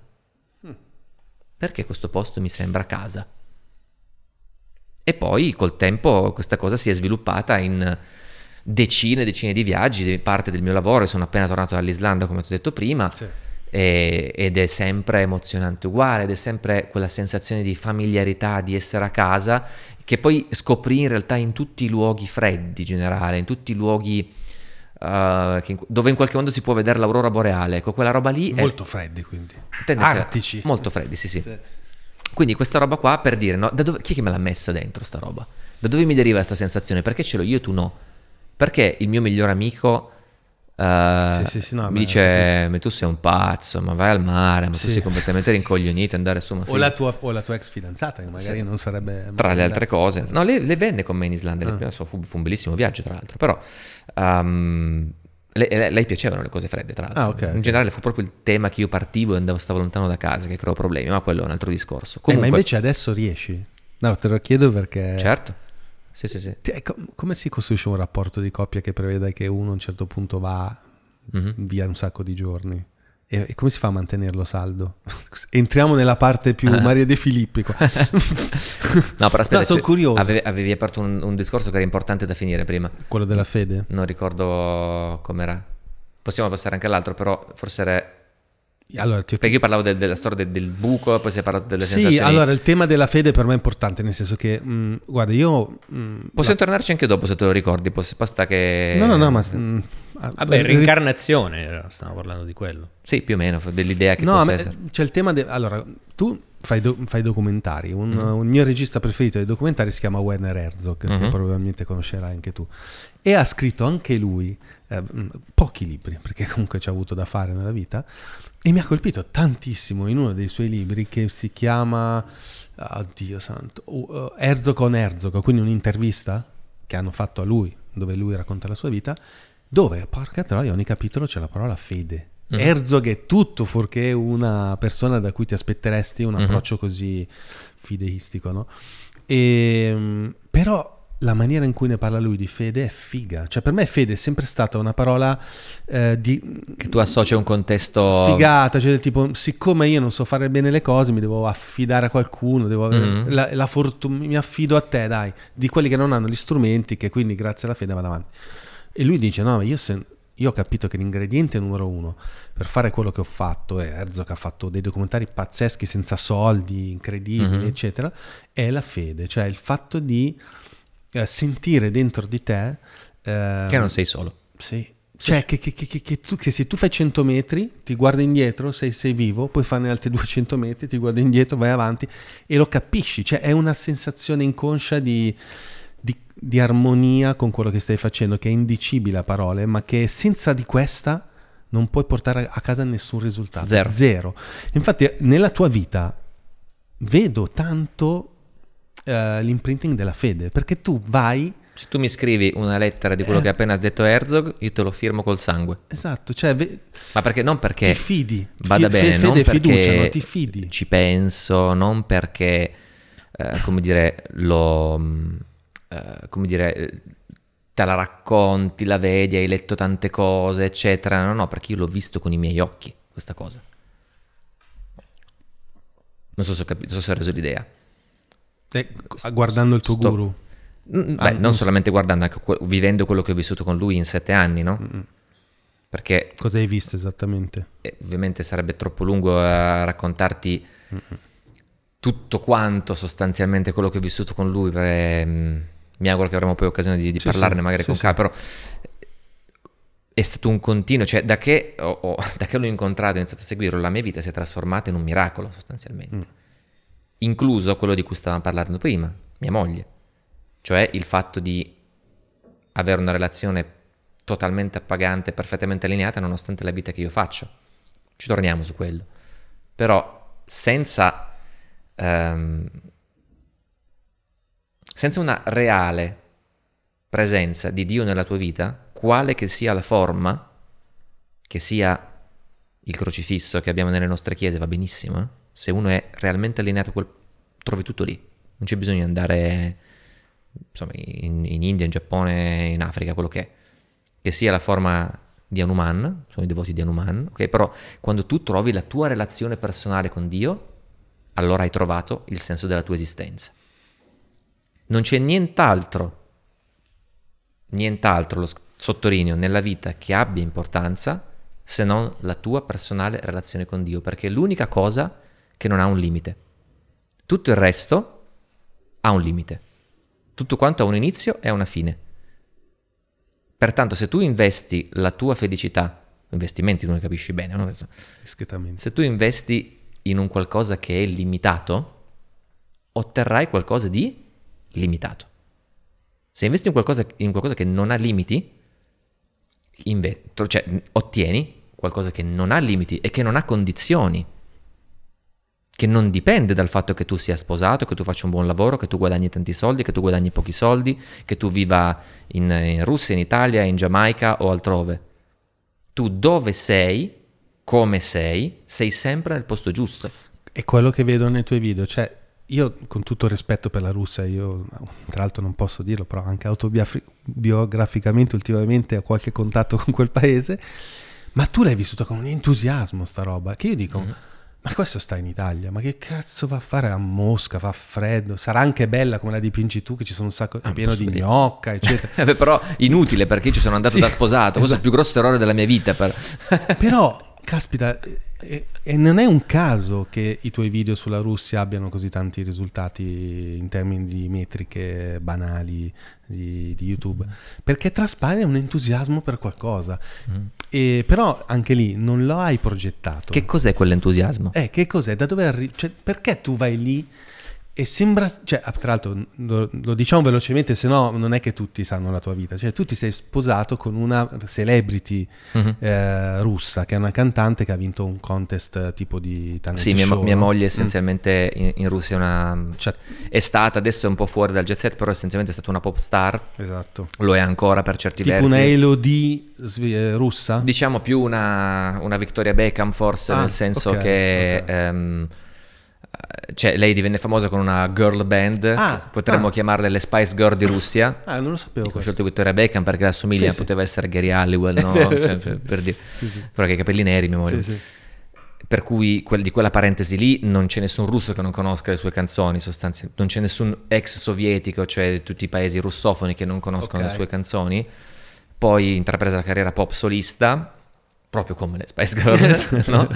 e, e poi adesso ha cambiato completamente genere, anche lei ha, diciamo, è di- è diventata molto più verticale su quello che è La eh, spiritualità. la spiritualità anche all'interno della Ah, musica. no? Lei, lei ha questo progetto di musica etnica dove mette in musica eh, canzoni tradizionali della sua terra d'origine, la- il nord del Caucaso, e eh, mantra o preghiere prese dalle tradizioni spirituali di tutto il mondo, ma prefere- preferenzialmente nella tradizione indiana, che è quella a cui siamo tutti e due più vicini, più legati. Ecco. Ehm, E no, cioè, nel senso, arrivi ed è una favola, come la racconti tu, che finisci, vai in televisione e, e riesci a sì, è apprezzare un film, le- obiettivamente è un film, cioè quello che è successo, cioè Sì. una roba assurda. Ma non l'hai, cioè non è che tu... ha- ecco, perché anche un'altra cosa che va di moda nel mondo della New Age e della spiritualità è immagina il tuo futuro, visualizza, fai in modo di attrarre quello che tu vuoi.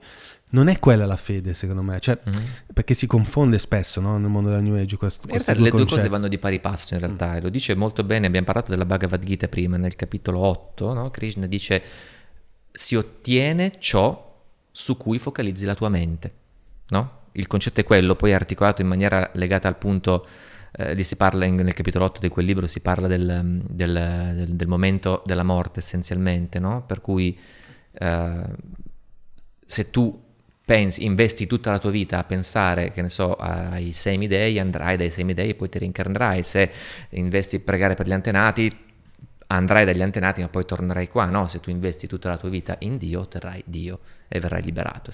Questo è un po' il senso di quella scrittura là, in quel, um, in quel senso lì. Però il senso più profondo è se tu ciò tu, su cui tu focalizzi la tua mente lo ottieni. Ed è vero. Nel senso, quel- il positivismo motivazionale che va di moda in Occidente oggi, no? Visualizza la tua vision, eccetera. Tu essenzialmente stai materializzando una realtà con il potere della tua mente e funziona. Cioè, se io mi metto ogni mattina a visualizzare il fatto che avrò una casa bella, che sarò ricco, che avrò tot cose, facilmente nel giro di qualche anno quella roba poi finisce per prendere una forma nella mia vita. Perché funziona così.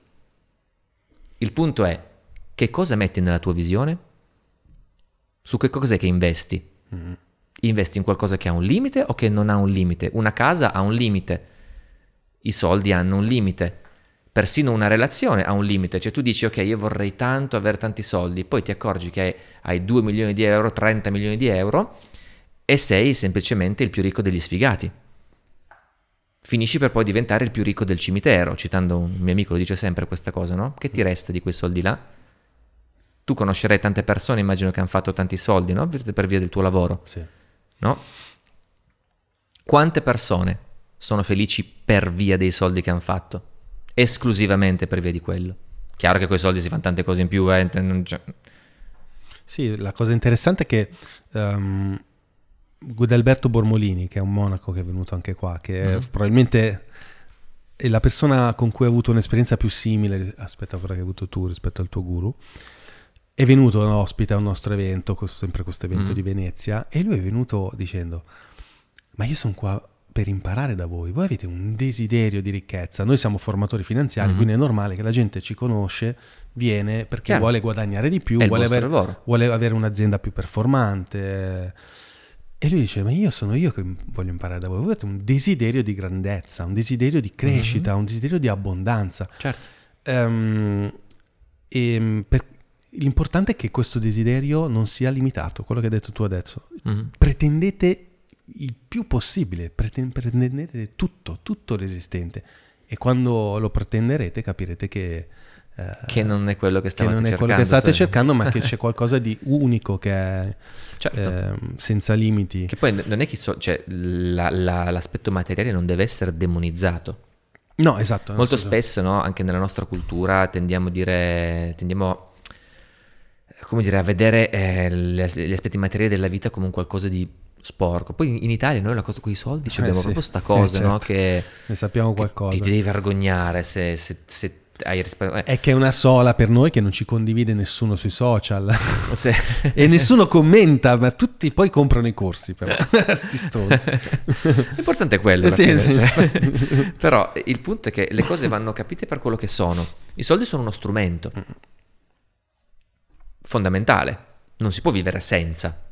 Cioè, si può essere in certi casi, ma era, Soprattutto eh, in Russia, se sei un uomo, devi offrire tutta la tua donna. fondamentale. Che ho visto nei tuoi video. Fondamentale, ora lascia perdere. Che, oh, scusa, faccio un piccolo parentesi. Quando ho visto il tuo video e ho, e ho sentito quello che hai detto, cioè che le donne russe vogliono che gli offri tutto, gli devi dare i fiori, eccetera, è tutto vero. È l'opposto di quello che succede qui a Milano.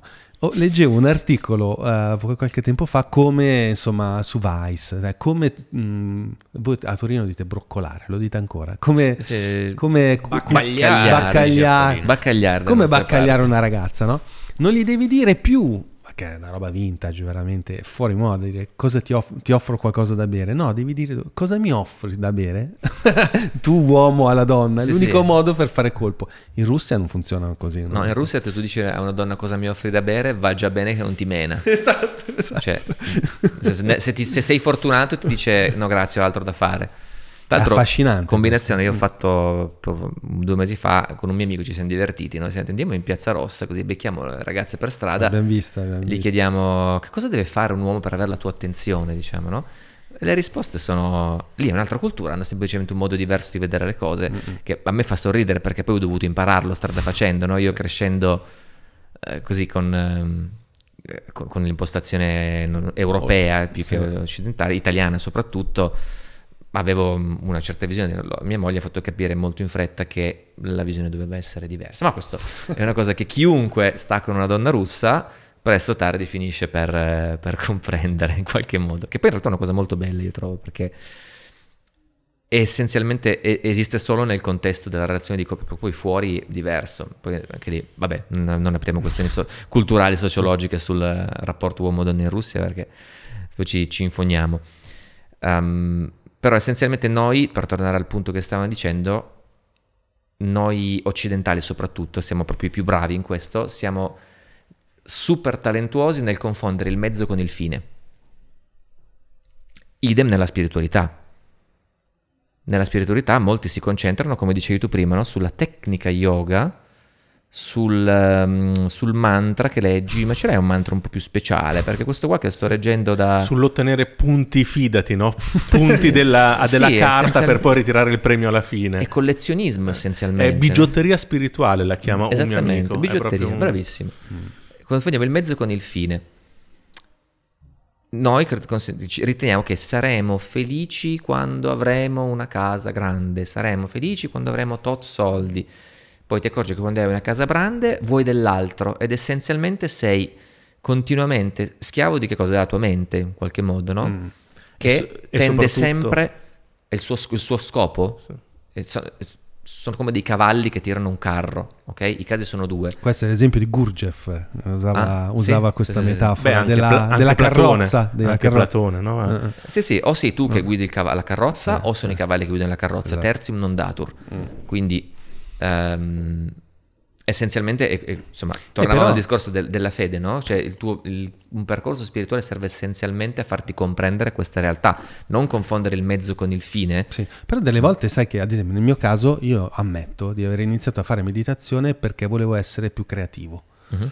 Volevo fare l'artista e il mio artista preferito. E va benissimo, eh? E cazzo, poi è incredibile come poi ti accorgi che se invece la fai seriamente, se il tuo percorso è serio, eh, ti dimentichi qual era il mezzo originario Mhm. capisci la differenza tra il mezzo e, il- e l'obiettivo. Ma il punto è, questo che, n- cioè, se se io, io voglio fare meditazione per ottenere questo, lo ottieni. Io voglio fare questo Sì. per ottenere questo, lo ottieni, ma è una scatola che finisce lì. Mm. Una volta ottenuto ciò che hai desiderato, passi oltre.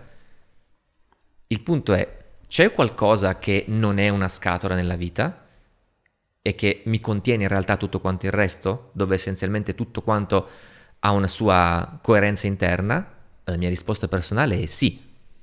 No? Per cui È il divino. vanno bene le cose limitate, servono le cose limitate per fare dei passi perché comunque creano un'interazione e permettono a certe cose dentro di noi di accadere. Ma in ultima analisi ciò che conta è un qualcosa che non ha limiti. Facciamo un esercizio mentale scomodo, immagina che io e te stasera ci troviamo sul letto di morte. Ok, sappiamo che di lì a un'ora ce ne andiamo. Cosa ha importanza in quel momento lì? E ci sono, c'è chi ha scritto anche un libro su questo. Vorrei averlo fatto. Mhm. È questa infermiera che accompagnava le persone alla morte e, e trova sostanzialmente un pattern di tre cose. Dice, vorrei aver avuto più tempo per uh, vivere vicino alle persone Sì, che sono sì. i miei cari. Vorrei aver uh, po- voluto essere più determinata nel fare quello che veramente mi piaceva fare. Mhm. E. Eccetera, eccetera. cioè non- Però questo non c'è mai, vorrei aver avuto una casa più grande, se, una, se- se tu la, macchina più veloce. la sintetizzi, no? la, la- come cut corners, no? vai, al- vai all'osso di questo concetto, io avrei voluto essere di più me stesso. Avrei voluto, avrei voluto fare quello in cui credevo, avrei voluto spendere di più tempo con le persone che amavo, invece di che farmi distrarre da altro.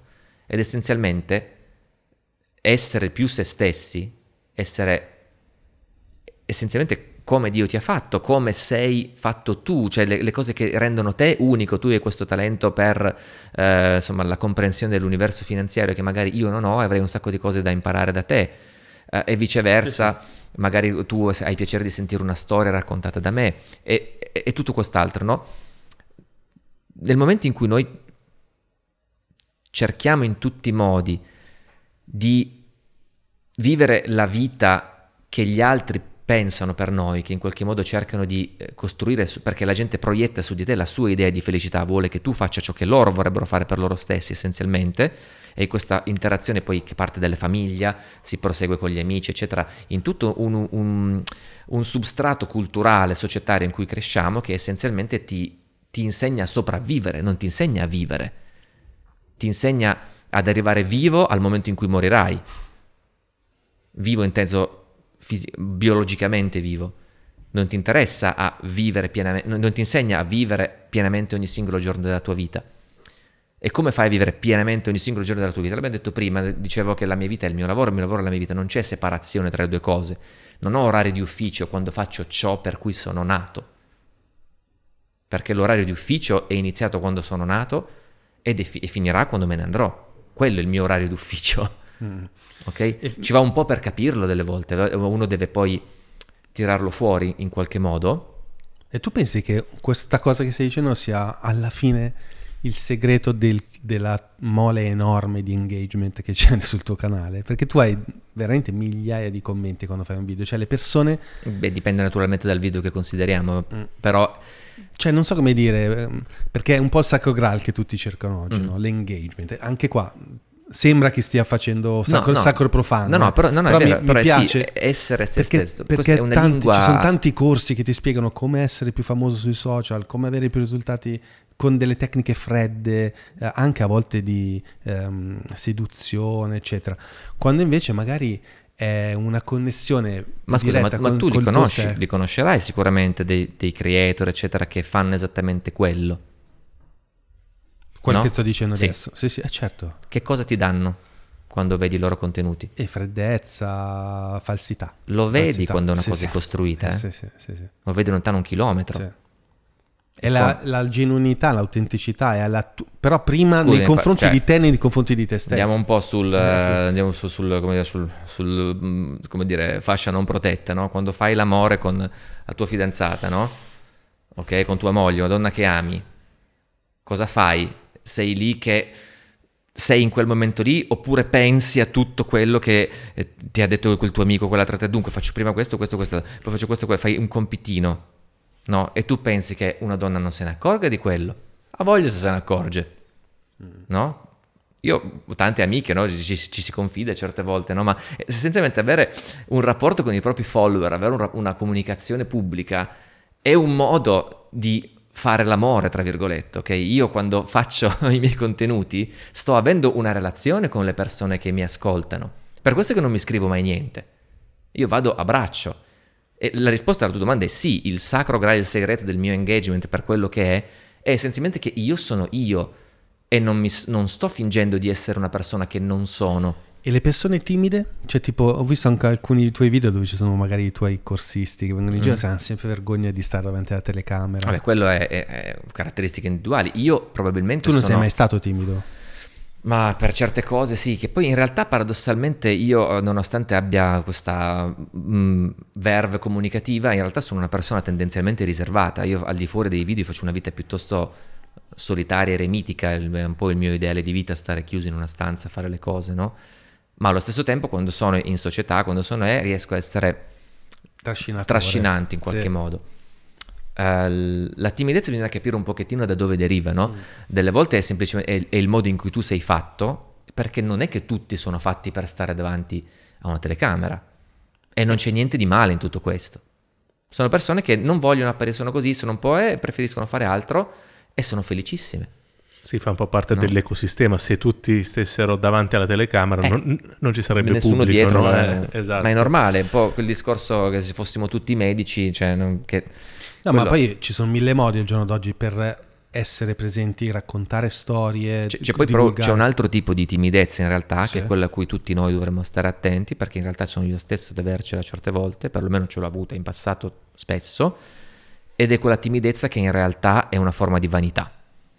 Cioè quella timidezza nel senso che tu sai in qualche modo di avere un talento, di avere un dono, ma non lo vuoi, eh, non lo vuoi, come dire, esporre, un po' per paura di essere giudicato, un po' perché eccetera eccetera, ma in qualche modo perché il tenerlo, ok, ti tira su. Non so se mi Cioè, ti spiego. illude dal te- ti no, illude. ti, in qualche modo Un po' tirarsela, no? è- Un po'... è un po' tirarsela, Mhm, sì, ecco. sì. Ce l'ho ma non te la do. Cioè, ma non te lo do. genere. Se uno la, la analizza profondamente questa cosa, uno a volte fa fatica a comprenderlo, questo è un concetto che molti se sentiranno e diranno what the hell, ma in realtà poi se tu la guardi è così, perché il- l'avere il coraggio di seguire il proprio talento, la propria unicità, la propria vocazione, chiamalo, cioè il, il motivo per cui tu sei nato nel momento in cui lo percepisci e lo trovi, e ci va un bel coraggio, eh? e soprattutto ci va una dose di umiltà non comune. Vuol dire che devi essere disposto anche a pigliarti un sacco di legnate lungo la strada. E io personalmente ne presi a suo tempo, inclusa poi anche l'aspetto relazionale della mia vita. Io oggi sono felicemente sposato, ho una relazione che è la più appagante che si possa immaginare dal punto di vista anche proprio spirituale, ma per arrivarci ho dovuto combinare una serie di errori. E dove sono nati questi miei errori? Adesso non è che voglio fare la storia della mia, eh, delle mie relazioni perché sarebbe patetico, però in sintesi tutto quanto derivava dal fatto che io non ero in grado di accettare chi ero. Pure io. No? Che non ero in grado di ammettere a me stesso che ero bravo a fare qualcosa. E quindi nascondendolo mi attiravo spontaneamente delle situazioni in cui veniva richiesta la parte più mediocre di me. Perché questo era quello io, su cui io investivo. Hmm. E se tu investi 5 euro su Apple, non è che puoi pensare a un ritorno di 2 miliardi. È vero o no? Interessante, bello, bello. A meno che tu non investa nell'89, poi Sì. quello è un O altro nel discorso. Bitcoin. Nel Bitcoin, naturalmente. Sì, anche perché se non ti esprimi veramente, mantieni quel potenziale che in teoria è infinito, no? Però Mhm. quando lo metti poi in pratica, Ah, certo. allora fai conti anche con i tuoi limiti, perché ogni potenziale poi Sì, ha sì, sì, il suo spazio, E no? peraltro l'aspetto relazionale, cioè le, le donne in qualche modo, la- il fidanzamento, quello che è nella mia vita è stato il banco di prova più duro per quel che mi riguarda, perché nel momento in cui io mi sono trovato a, ehm, ad avere questa situazione appunto nel momento in cui ho incontrato il mio maestro, eccetera, no? fu un momento traumatico dove essenzialmente c'era questa situazione legata ai viaggi che mi creò un serio problema personale, ma io avevo capito che quella roba lì era troppo importante per me, che io ci dovevo investire seriamente, no? quindi la, mh, eh, dedicare la mia vita al mondo dei viaggi, alla fotografia, eccetera. Nel momento in cui lo capisco, io sono disposto a tutto per quello, ok? Al punto che in quel momento lì dei miei amici consapevoli, cioè mi vedevano Stefano, bellissima questa cosa che proverai a fare il viaggiatore così, te lo auguro, guarda, spero tu ci riesca, però lo sai, no? Cioè lo sai che ma dove la trovi una donna che sia in grado di accettare una persona che fa uno stile di vita del genere? La stessa domanda che mi hai fatto tu prima, sostanzialmente. Cioè, come, come- come puoi sperare, no? Lo sai, cioè finisci per rimarrai solo a vita, no? Questo era il ricatto morale che veniva dai miei migliori amici, no? E io gli faccio, sì, lo so. Se questo è il prezzo che io devo pagare per essere me stesso, lo pago, perché se io non sono me stesso, io mi ammalo. Se sono fortunato, mi ammalo spiritualmente, cioè divento un vecchio frustrato rompipalle. Se sono sfortunato, mi ammalo fisicamente, perché poi certe cose prendono anche quella forma là, a un certo punto, no? E a quel punto mi sono detto, boh, io con le donne ho chiuso.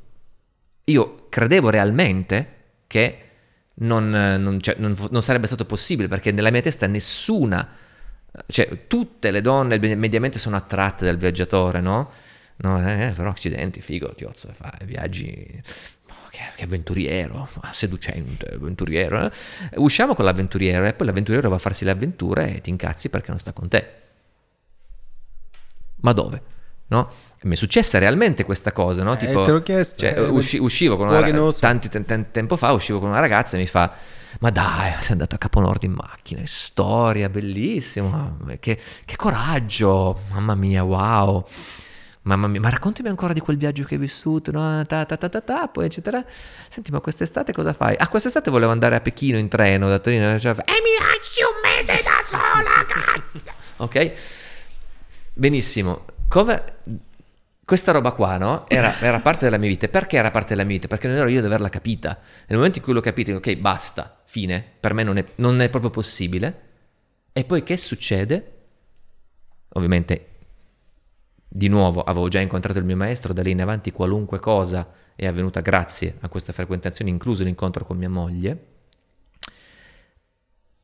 Incontro una donna, mia moglie, che da piccola, tenetevi forte, sognava di sposare un marinaio. Sognava di... si- proprio si, si- si immaginava no? quel momento lì dove il suo amato eh, si imbarcava per un lungo viaggio in porto e lo abbracciava, gli dava il bacio e poi lui tornava ed erano felici, eccetera. È esattamente la vita che facciamo io e mia moglie. Dio li fa e poi li accoppia, dicono, no? Io sono una manifestazione precisa di questa cosa qua. E, ma quando è? Perché io non l'ho incontrata prima mia moglie? Perché io prima non ero disposto ad accettare chi ero e mi atteggiavo a essere ciò che, ciò che volevo che gli altri fossero sostanzialmente, intenzionalmente tenendo un profilo basso, Beh, anche per la paura di rimanere da solo, probabilmente, no? certo, È sempre la paura, dai, il sì, blocco. pau- eh, desiderio di essere accettato. Sì, sì. Ma intendiamoci, desiderio di essere accettato da persone... Cioè, quando tu hai detto io ho rinunciato a un certo punto all'idea di avere una compagna, l'hai trovata. E- Sì. e- questo accade spesso, no? Cioè, Quando bisogna far- smettiamo di fare cerca- spazio Esatto. per attirare le cose nuove. cioè, Bravissimo. eh, È bravissimo. una morte che... Sì, bisogna morire proprio. Esatto, è una mo- morte è morire. parziale che ti permette di, di- di accedere alla nuova vita. cioè. Mhm. Però tutti quanti abbiamo paura de- di queste morti. Si muore tante volte nel Si corso di una tante vita. eh. volte, porca troia. Poi tu tantissime. Sì. No, cambi nazioni, Sì, cambi sì, no, infatti lavori. quando mi dicono, donna mia, tu Stefano c'hai 35 anni, che, Eh, vita hai avuto? Io ho- tre vite almeno ho vissuto. Caspita. Ma infatti sai che, gu- che guardando i tuoi video ci sono tre te. Cioè proprio è, Sì, è sì. chiarissimo vedere le fasi. Quali Guarda, sono? sono que- no, questi sono cinque. Cinque, sì. Che all'inizio, no, tipo nel viaggio a Torino a Pechino eri più maramaldo, no? più anche giocoso, più Cazzaro, via. Cazzaro, sì, sì, sì. Eh, poi c'è stata la fase, diciamo, in cui sei di- almeno dai video di viaggio eh, trasmetti una sorta di ehm, sei placido, sei calmo, ecco, c'è Mhm. proprio questo passaggio, vedi come a un certo punto ti sei, magari sei meno emozionante, meno eh, anche scherzoso perché Mhm. Avevi anche un talento nel far ridere, far la battuta, no? Mhm. Però vedi che non c'è più quella spinta a dover A fare lo scemo a tutti i piacere, costi, sì, diciamo. a dover cioè. piacere. C'è Cioè, sempre questa la voglia di è scherzare, quello mi, mi- rimane, questo mi Sì, però non è sempre. quella pressione che devo, devo Sì, perché sì, sennò sì. non, non piaccio. no? Quella È del proprio- comico, io li ho conosciuti Esatto. dai amici comici, che anche O nel tempo libero continuano a no? fare le Sì, sì, battute sì, sì. all'infinito. Esatto, Sì, sì. esatto. No, che c'è un tempo per ogni cosa, no? C'è il tempo per... eh, Tipo oggi non ci hai fatto ridere tanto. cioè, No. Di, di, qualco- di una barzelletta. Beh, sarà però barzelletta. C'è, c'è ispirati però, dai. Faccia ridere, ste. E tu hai riso. Esatto. Eh no, ma è colpa tua, sei tu che è andato sulle cose serie. Se vai sulle cose sceme, stiamo scemi. Sì, alla fine, esatto, noi non riusciamo mai... Ti va se accendo un... uh, Un incenso? un incenso 10 minutes aroma made in Japan? Dove Sì, sì, sì, sì. Vai col Temminuzza Ah, ecco. Roma. Ci piace un sacco. Lo facciamo solo per gli ospiti speciali questo. No, a parte gli scherzi, no, così mi è venuta voglia. E ha il gusto di Cypress, Japanese Cypress. Mentre Giovanni va in bagno. Mhm. E, mm, mettiamolo qua, vicino ad Hanuman. Non guarda, non me l'aspettavo che... Devo dire che facendo questo podcast ci sono varie sfumature, diversi approcci che ho con gli ospiti, abbiamo con gli ospiti. E nel tuo caso non, non riesco ad avere il tempo neanche di leggere gli appunti. E all'inizio eh, tentavo di resistere a questa tua voglia di... Buono, vero? Cipresso giapponese. L'incenso è la cosa più bella che esiste. Io non posso vivere senza incenso. Con il codice sconto TOZO10 trovate una fornitura di incensi brandizzati. Questi sono, questi sono buonissimi, tra l'altro. Li ho presi qui a Milano in un posto di roba giapponese. E invece adesso cioè, mi sono lasciato andare e, e non so dove ci porterà eh, cos- ancora per qualche minuto. Poi tutti quanti noi prenderemo le nostre strade. Le tue strade prossime, a proposito, tu, ecco, tu hai. mm, come, come approcci il futuro? A, a che- a quanti mesi pianifichi il tuo lavoro? Perché Beh, voi siete una, un'avanguardia. sì, Voi che ehm, fate questo non lavoro, cioè siete la prima generazione Mhm, che si, per- che si permette di vivere di questa cosa. Certo. Non avete un... Ovviamente- co- come i DJ negli anni Ottanta, non c'erano i DJ prima degli anni Certo, Ottanta, certo. voi siete i DJ di adesso. Chiaro. Cazzo, da un Ehm. lato è figo, perché è come, fare, come essere esploratori. Dall'altro c'è un po' di... non c'è un po' di inquietudine di non sapere che... Un minimo, ma Cioè, te lo dico perché, tipo, domani cioè, abbiamo ospite una ragazza che gli hanno cancellato l'account Instagram dove aveva più di 10.000 iscritti e Mhm. cioè, questa qua è morta Beh, da un giorno all'altro. può succedere anche a me. E infatti, Come cioè, mai li hanno cancellato, tra l'altro? e non lo sa ancora. Ah, Pazzesco. Mhm. Adesso ne ha 2.000, poverino, deve ricrescere.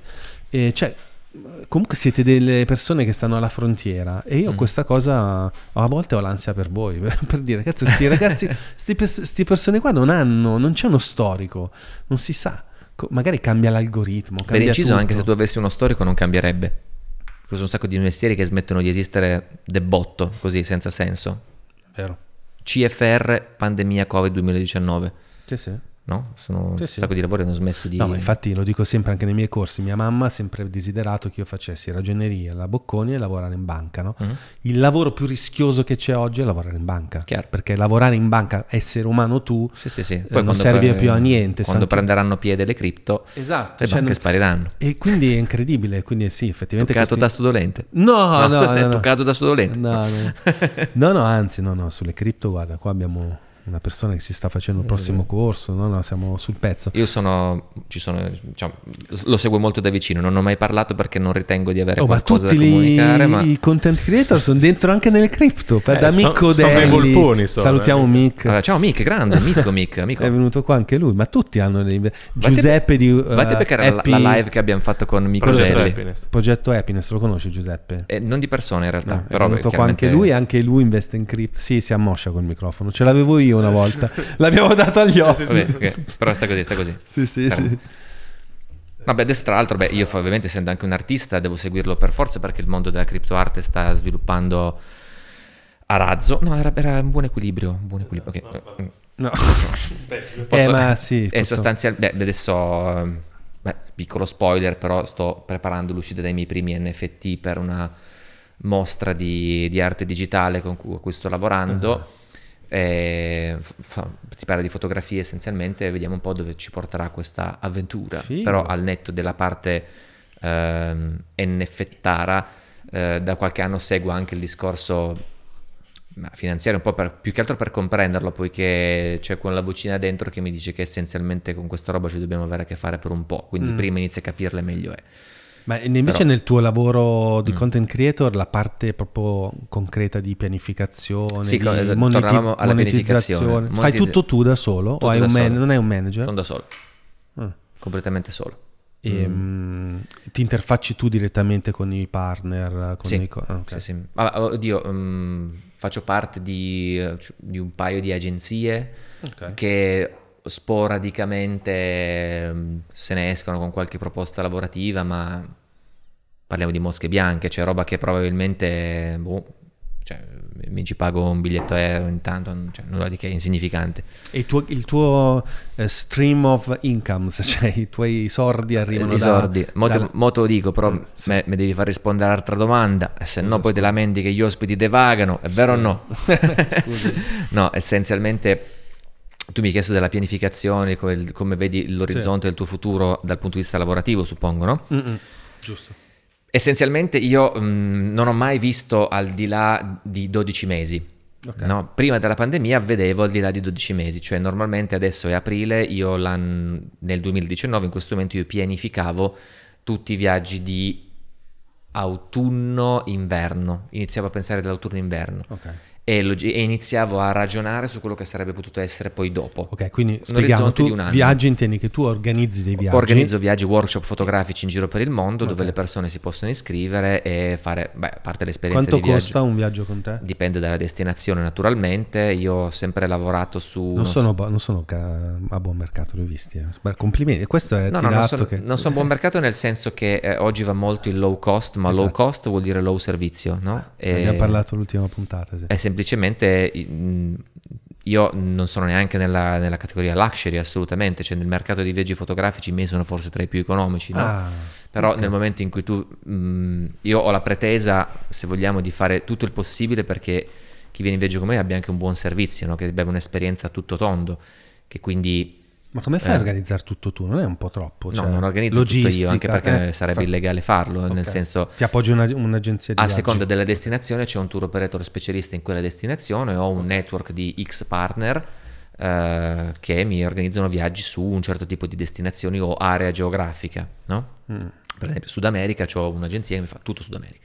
L'Islanda ho un tour operator in Islanda con cui facciamo...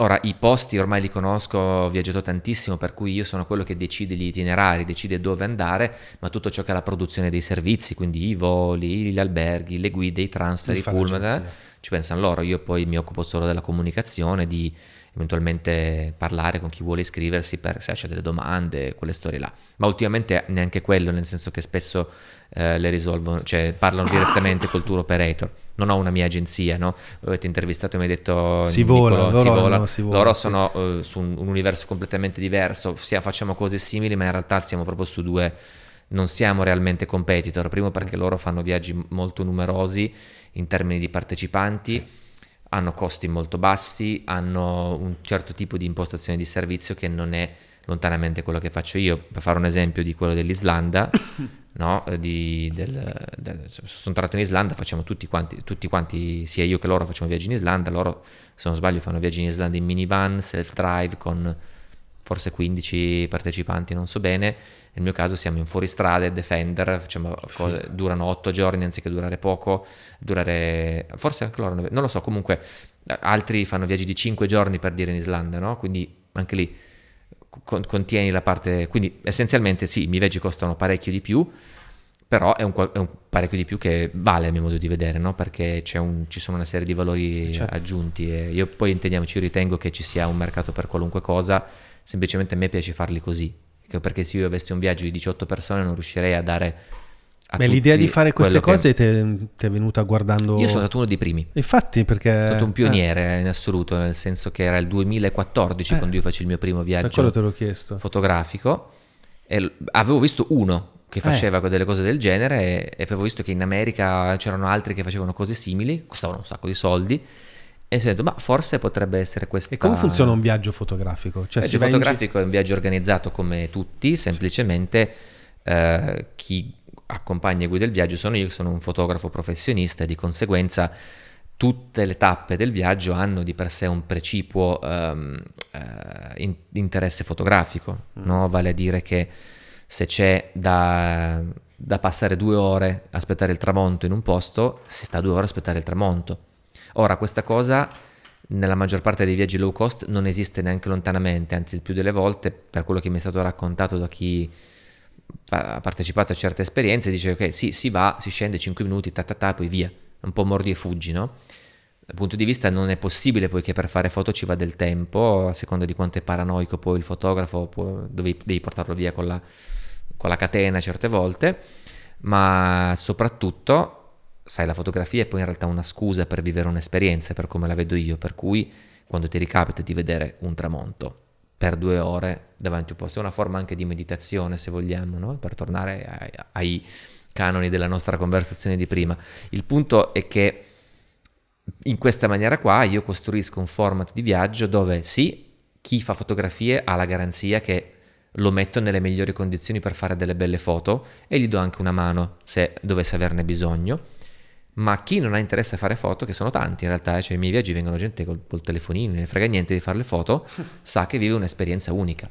Ecco, E sono tutte persone che ti seguono dal canale, ovviamente, che ti trovano. da- la stragrande maggioranza sì, ovviamente tutti ho persone che comunque hanno sentito parlare di me da chi è e poi finiscono per seguirmi, poi logicamente insomma ci si affeziona, si creano dei rapporti meravigliosi. La cosa più bella di questi viaggi non è mai il viaggio in sé, quanto la relazione umana che si crea con, eh, con- con i ragazzi che ho, ho avuto il privilegio e l'onore di Non, avere non ti capita mai, non hai paura di avere un caso umano, persone strane? C'è qualcuno che fa selezione delle Successo. persone?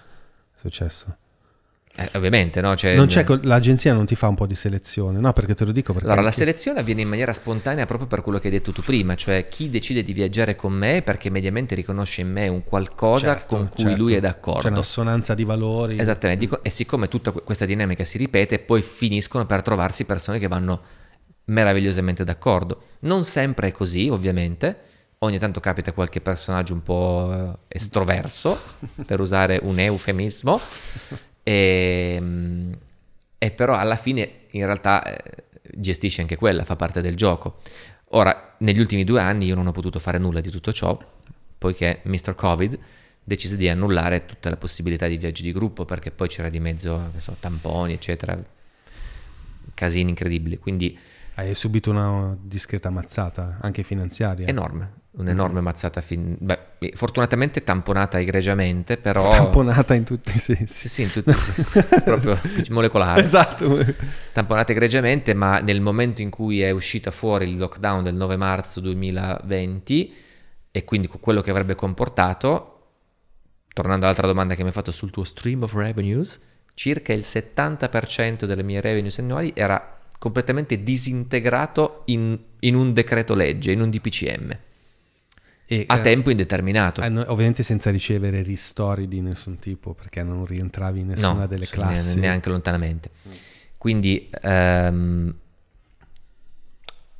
allora a quel punto, di nuovo dici come ti approcci al futuro? Eh, ti approcci al futuro, tu ti approcci quanto vuoi, ma poi intanto il terreno ti cambia sotto.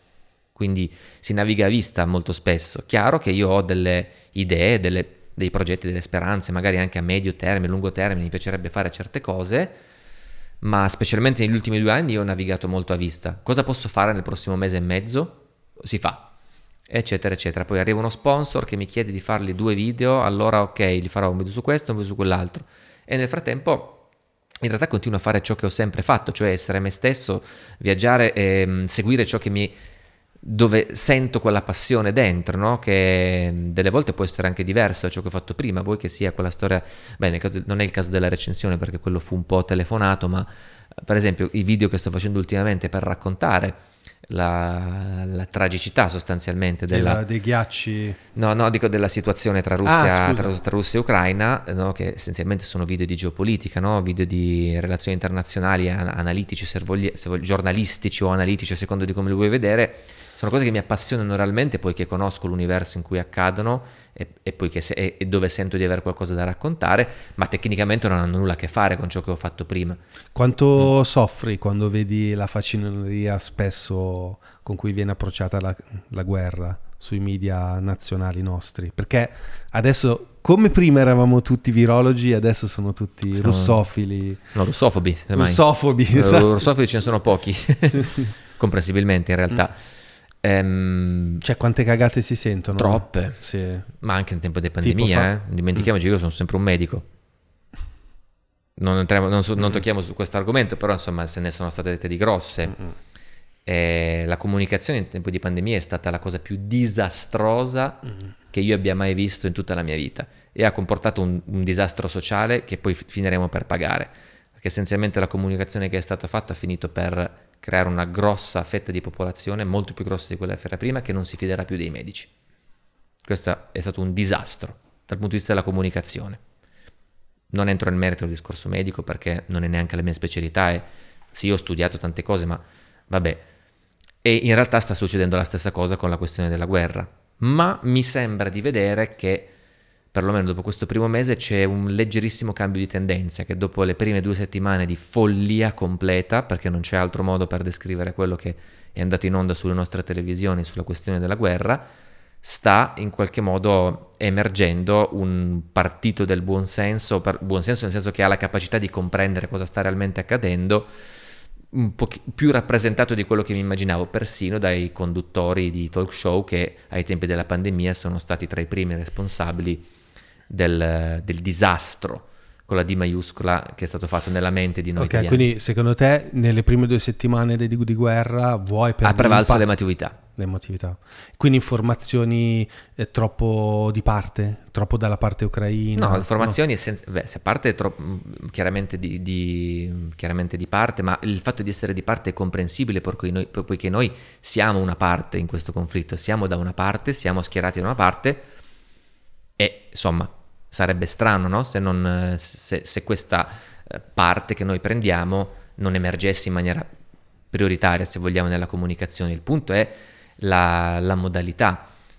Faccio... Ah, ho capito a cosa riferisci. No, mi tipo riferisco- la chiusura dei corsi di russo, Eh, eh, vedrai, il cioè- licenziamento dei direttori d'orchestra. Sì, poi vabbè, questo- questa è proprio una forma di isteria, cioè il nostro ministro degli esteri che in televisione dice Putin è un animale, ma lo, lo capisco che lo puoi pensare, no? Ma questo lo fanno nella curva sud del San Paolo, non fa un ministro degli esteri. Ma anche Beh, il, anche il- lui ci vendeva le bibite lì, No, eh, il- però... Ogni veramente. riferimento a fatti persone realmente esistenti. No, a me- in, in No, effetti ma mi ha colpito molto anche a me questo... No, ma beh, sì. Mm. senza andare, senza sparare sull'ambulanza con il nostro ministro degli esteri, no, ma Biden, Esatto, cioè, da- dare- dire, cioè, sì. tu come, se tu vuoi risolvere un problema, non puoi usare la, la dialettica di Maccio Capatonda in italiano medio, per, eh, cioè, questa roba qua Sì. è stata una, una cosa che, eh, che- e poi intendiamoci, qualunque persona, qualunque studioso, qualunque analista che si permettesse di sottolineare le innegabili responsabilità politiche del nostro universo europeo barra americano in ciò che si è creato dal 2014 in poi, no, veniva tacciato di essere un servo del Cremlino. E io sono tra questi, poiché nel senso, eh, nel momento in cui io nei miei video raccontavo esattamente queste cose, a ragion veduta intendiamoci, non è che sono parole che vengono dai migliori analisti, dei migliori studiosi, gente che in queste questioni c'è dentro fino al collo, non gente che fino a ieri faceva altro. Mm. Cioè tu Okay. parli della, mm, dell'oppressione di alcune eh, mm, parti delle etnie delle due repubbliche. No, intendo dire il fatto che eh, un'analisi obiettiva e distaccata non era assolutamente possibile all'inizio, poiché essenzialmente il bisogno viscerale che Beh. il nostro sistema di informazione aveva era che si, eh, si- si vuotasse rabbia comprensibile, no? Esatto, cioè secondo me No? ehm, io in parte la comprendo. nel senso Assolutamente. che io non, Ma non dico che non sia normale. non ho eh, dormito cioè- per quattro giorni. Vabbè, Cioè, io eh, non- a me lo dici. Eh, se no immagino Eh. te. Io mi ricordo, mi è venuta anche un'infiammazione agli occhi perché Mm. continuamente passavo le giornate, le notti a vedere i video perché non ci credevo. I miei occhi erano increduli. Dicevo, ma non è possibile. Poi abbiamo qui Mario che ci ha raccontato tanto dell'Ucraina. Mm, Vuoi perché è attaccata qua, No, vuoi perché è impossibile. cioè, io di Stiamo parlando di più, una cioè- superpotenza Mhm. che, che da, un- da un minuto con l'altro inizia a sparare missili sulle case di, di un'altra nazione. È una mm, cosa... È terribile. È Una più cosa- del Covid, cioè una il cosa- Covid è... No, il Covid era un giochino in Esatto. confronto. Cioè questa no? è una cosa che ho detto, no, ma non ci posso credere che sta accadendo e probabilmente lì No, è sono quelle cose della il- storia dove... Lo dicevamo prima, prima Mm. che inizi, poi che si finisce poi sempre di parlare di questo, ultimamente il leitmotiv anche nei miei confronti, poiché io vivendo in Russia, conoscendo da vicino quell'universo e anche conoscendo da vicino la relazione che ha verso il mondo ucraino, no? Ehm, inevitabilmente c'è il giorno che mi sono svegliato con la notizia della guerra, mi è crollato il mondo addosso. No, mi è crollato il mondo addosso umanamente. Anche tu non te l'aspettavi, quindi... No, assolutamente, a maggior ragione studiando tutto quello che è, sì, c'erano pochi che dicevano ragazzi, cioè io sapevo che era possibile, quello sì. No, ci sono i miei video che lo testimoniano nel senso, allora, dico questa cosa non ha alcun senso. No, io ho raccontato le ragioni del perché si è sviluppata la crisi da dicembre, da prima, in realtà anche da- dalla storia della Crimea, eccetera. L'ho raccontato molto nel mio, nel- nel mio video perché in Russia se ne parla tanto e poi che ho avuto modo di studiarlo da fonti neutrali, ecco perché è la cosa più importante ne ho parlato, nel, nel parlare dicevo ragazzi questa cosa molto difficilmente accadrà perché non ha alcun senso che accada, no? Ma il fatto che non abbia alcun senso non è in alcun modo una garanzia perché non accada. Perché maggior- le peggiori disgrazie della storia dell'umanità, vedesi prima guerra mondiale, vedesi seconda guerra mondiale, non le voleva nessuno, ma sono successe. Perché sono successe? Per storico Alessandro Barbero, cioè per scommesse sbagliate, per eh, scommesse, se io azzardo, stai a vedere che ora che cosa ha azzardato Putin in questo momento, con ogni probabilità, lui ha azzardato, io in tre giorni la risolvo. E mo? Siamo da un mese e mezzo. E la situazione è in continua evoluzione, non si sa esattamente come finirà, ma l'unica cosa che si può dire con assoluta certezza, come stavamo dicendo prima, è che con questo, il 24 febbraio 2022, è iniziato un altro secolo. È finito il mondo per come lo conoscevo, ma non come lo dicevamo prima con la pandemia. Con la pandemia il mondo era entrato in pausa. È cambiato, si è stravolto, tante cose sono cambiate, ma nella sostanza non è cambiato sostanzialmente nulla nel lungo periodo, poiché a un certo punto ci dimenticheremo di tamponi, vaccini, Green Pass, eccetera. Fisiologicamente questa, ci sarà per, c'è sempre probabilmente la- l'entità nosocomiale Covid-19, però finirà per... eh, cioè non, non costituisce un cambiamento totale. Quello che stiamo vivendo adesso sì, Sì, la- poiché è, è stato passato, da è stato passato il punto di non ritorno. Ehm, io, da io sono anche contento che non si ritorni al mondo di prima, sono sincero. Ogni tanto ci Dipende dai penso. punti di vista. eh. Mm, Guarda, io mm, Mondo ho, di la, prima ho la vuol- mia vuol- opinione. La mia opinione è che si è, si è flirtato per troppo tempo con un regime spietato e che ha, ha dato facilmente eh, adito alle peggiori ed efferrate crimini e per motivi di business siano Mm. italiani, siano i tedeschi, siano i francesi, tutti gli inglesi che hanno consegnato il centro di Londra agli oligarchi russi, hanno sempre sperato che comunque non sarebbe mai accaduta una cosa del genere. Mhm. poi è accaduta e adesso abbiamo fatto una mega retromarcia. ma, di- me- ma perché è accaduta? e, ehm, questo non lo sa nessuno. Non Eh. lo sa nessuno perché è accaduto. No, Cioè, ne- non- ne- nessuno, sa- in, nessuno sa in questo momento che cos'è gli che ha fatto prendere la decisione eh, finale. non lo sa nessuno. ma le cause che hanno portato alla tensione sono, alla tensione sono Sì, chiarissime. Sì, sì, no, ma le, le cause della tensione sicuramente... eh, ehm, C'è una roba sono- vecchia che Sì, sì, risale sono- almeno a 25-30 anni fa. No, no, ma certo, certo. Però il punto è com- che c'è, c'è un discorso geografico da cui non possiamo sottrarci, no? Cioè, tu dici abbiamo fl- flirtato con un regime, ti riferisci suppongo alla Russia ovviamente, no? Sì, cioè non- abbiamo fatto in Mm. modo che si inserisse pesantemente all'interno della nostra vita. Io ti parlo, io credo, sono sostenitore che la Brexit è stata scelta da Putin, perché Putin ha, ha falsificato l'ele- l'elettorato eh, eh, Mm. Su- inglese, su questo non- non foraggiando, credo, sinceramente. foraggiando i sovranisti di, di tutta Europa, perché, per indebolire l'Europa da dentro, perché Certo. l'Eu- l'Europa è il suo Sì, sì, grande nemico. Il fatto che lui ha... In realtà sai che ni, nel senso... anche lì bisogna... Cioè non l'Europa, conoscere il modo in cui una visione là. progressista dell'Europa. C'è Harari, uno scrittore che noi Mhm. amiamo tanto, che è omosessuale, che eh, ha dedicato il suo libro a suo marito. Lui è sposato, è un israeliano sposato. In Russia e solo in Russia non gli è stato permesso di scrivere dedicato a mio marito, no, è dedicato al mio partner, perché in Russia c'è omofobia. Certo, il- ma Put- c'è nella- Putin- c'è nella società, eh, questa no. cosa. Ah, ok, però Putin ehm, non è che è contro l'Europa in sé, ma è contro le- una visione progressista dell'Europa, Mhm. contro la disgregazione dei valori della famiglia tradizionale. Per quello poi ha trovato Sì, in quello c'è l'infa- molto- Però mi è piaciuto molto la maniera in cui poi i sovranisti europei siano stati totalmente sfanculati da un Isolati. giorno all'altro, isolati Questa è una cosa nulla. incredibile. eh. E- e- questa, questa è una delle grandi notizie di quello che accade. Per quello che Esatto, dico, e c'era, cioè, come si chiama quel giornalista che adesso è stato epurato, quello biondo che lavora, ehm, quello che è stato licenziato da Orsini. Orsini. Orsini. E Orsini, anche lui diceva, è incredibile come, queste, come ragionano gli imperi. Ma non- Gli lui non è un imperi- giornalista, lui è Sì, scusa, è un, un professore, accademico. un professore, universitario. sì, sì, professore universitario. Dice, gli imperi ragionano così, tanto quanto Certo. gli Stati Uniti, anche da noi, eh, hanno una serie di centri di potere che vengono Ecco, sfruttati. questo- sono questi discorsi Sì, che non si sì. potevano fare all'inizio, cioè Certo, spiegare come ragiona un impero Sì, e sì. accettare che Sì. noi siamo parte di un impero. E in Noi realtà siamo siamo, le- la dependance Noi siamo impero. dependenza per cui non abbiamo la mentalità imperiale, ma- Esatto, ma, gli esatto. americani ce l'hanno e Ce come? l'hanno e come. Ce l'hanno Cioè- loro, ce l'hanno i russi, noi in mezzo non siamo in grado di... Noi siamo semplicemente da una parte, Sì. tutto qua. Mm-mm. E perché qualche- vabbè, ci sono mille motivi storici, anche di, di valori, quello che vogliamo, no? Eh, peraltro poi il tema dello scontro tra civiltà che ruota intorno a questa storia è pesantissimo ed è una cosa che a me personalmente fa molto soffrire perché poiché conoscendo quella parte di mondo e avendone apprezzato la bellezza, anche l'unicità, l'idea che ci sia una, che di questo momento sia calata una censura, una, una, una serranda di incomunicabilità che Dio solo sa se e quando eh, finirà, credimi, mi fa male. Eh, mi fa molto male personalmente. Eh, mi fa male vedere le immagini che vedo arrivare dall'Ucraina. Mi fa malissimo perché ho degli amici là.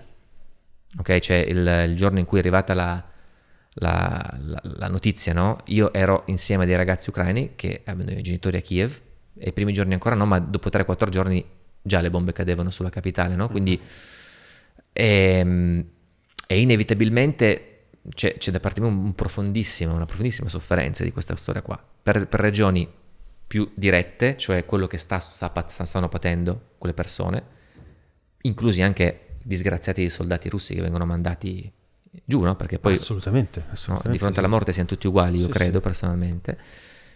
C'è sofferenza di tipo culturale, poiché vedo due popoli che prima avevano una interdipendenza cu- culturale e, mm, e sociale, eccetera, quasi sovrapposta, che già otto anni fa si sono semi spaccati, che adesso non si, intor- non si troveranno mai più. Sono famiglie che vengono per sempre segate da questa storia qua.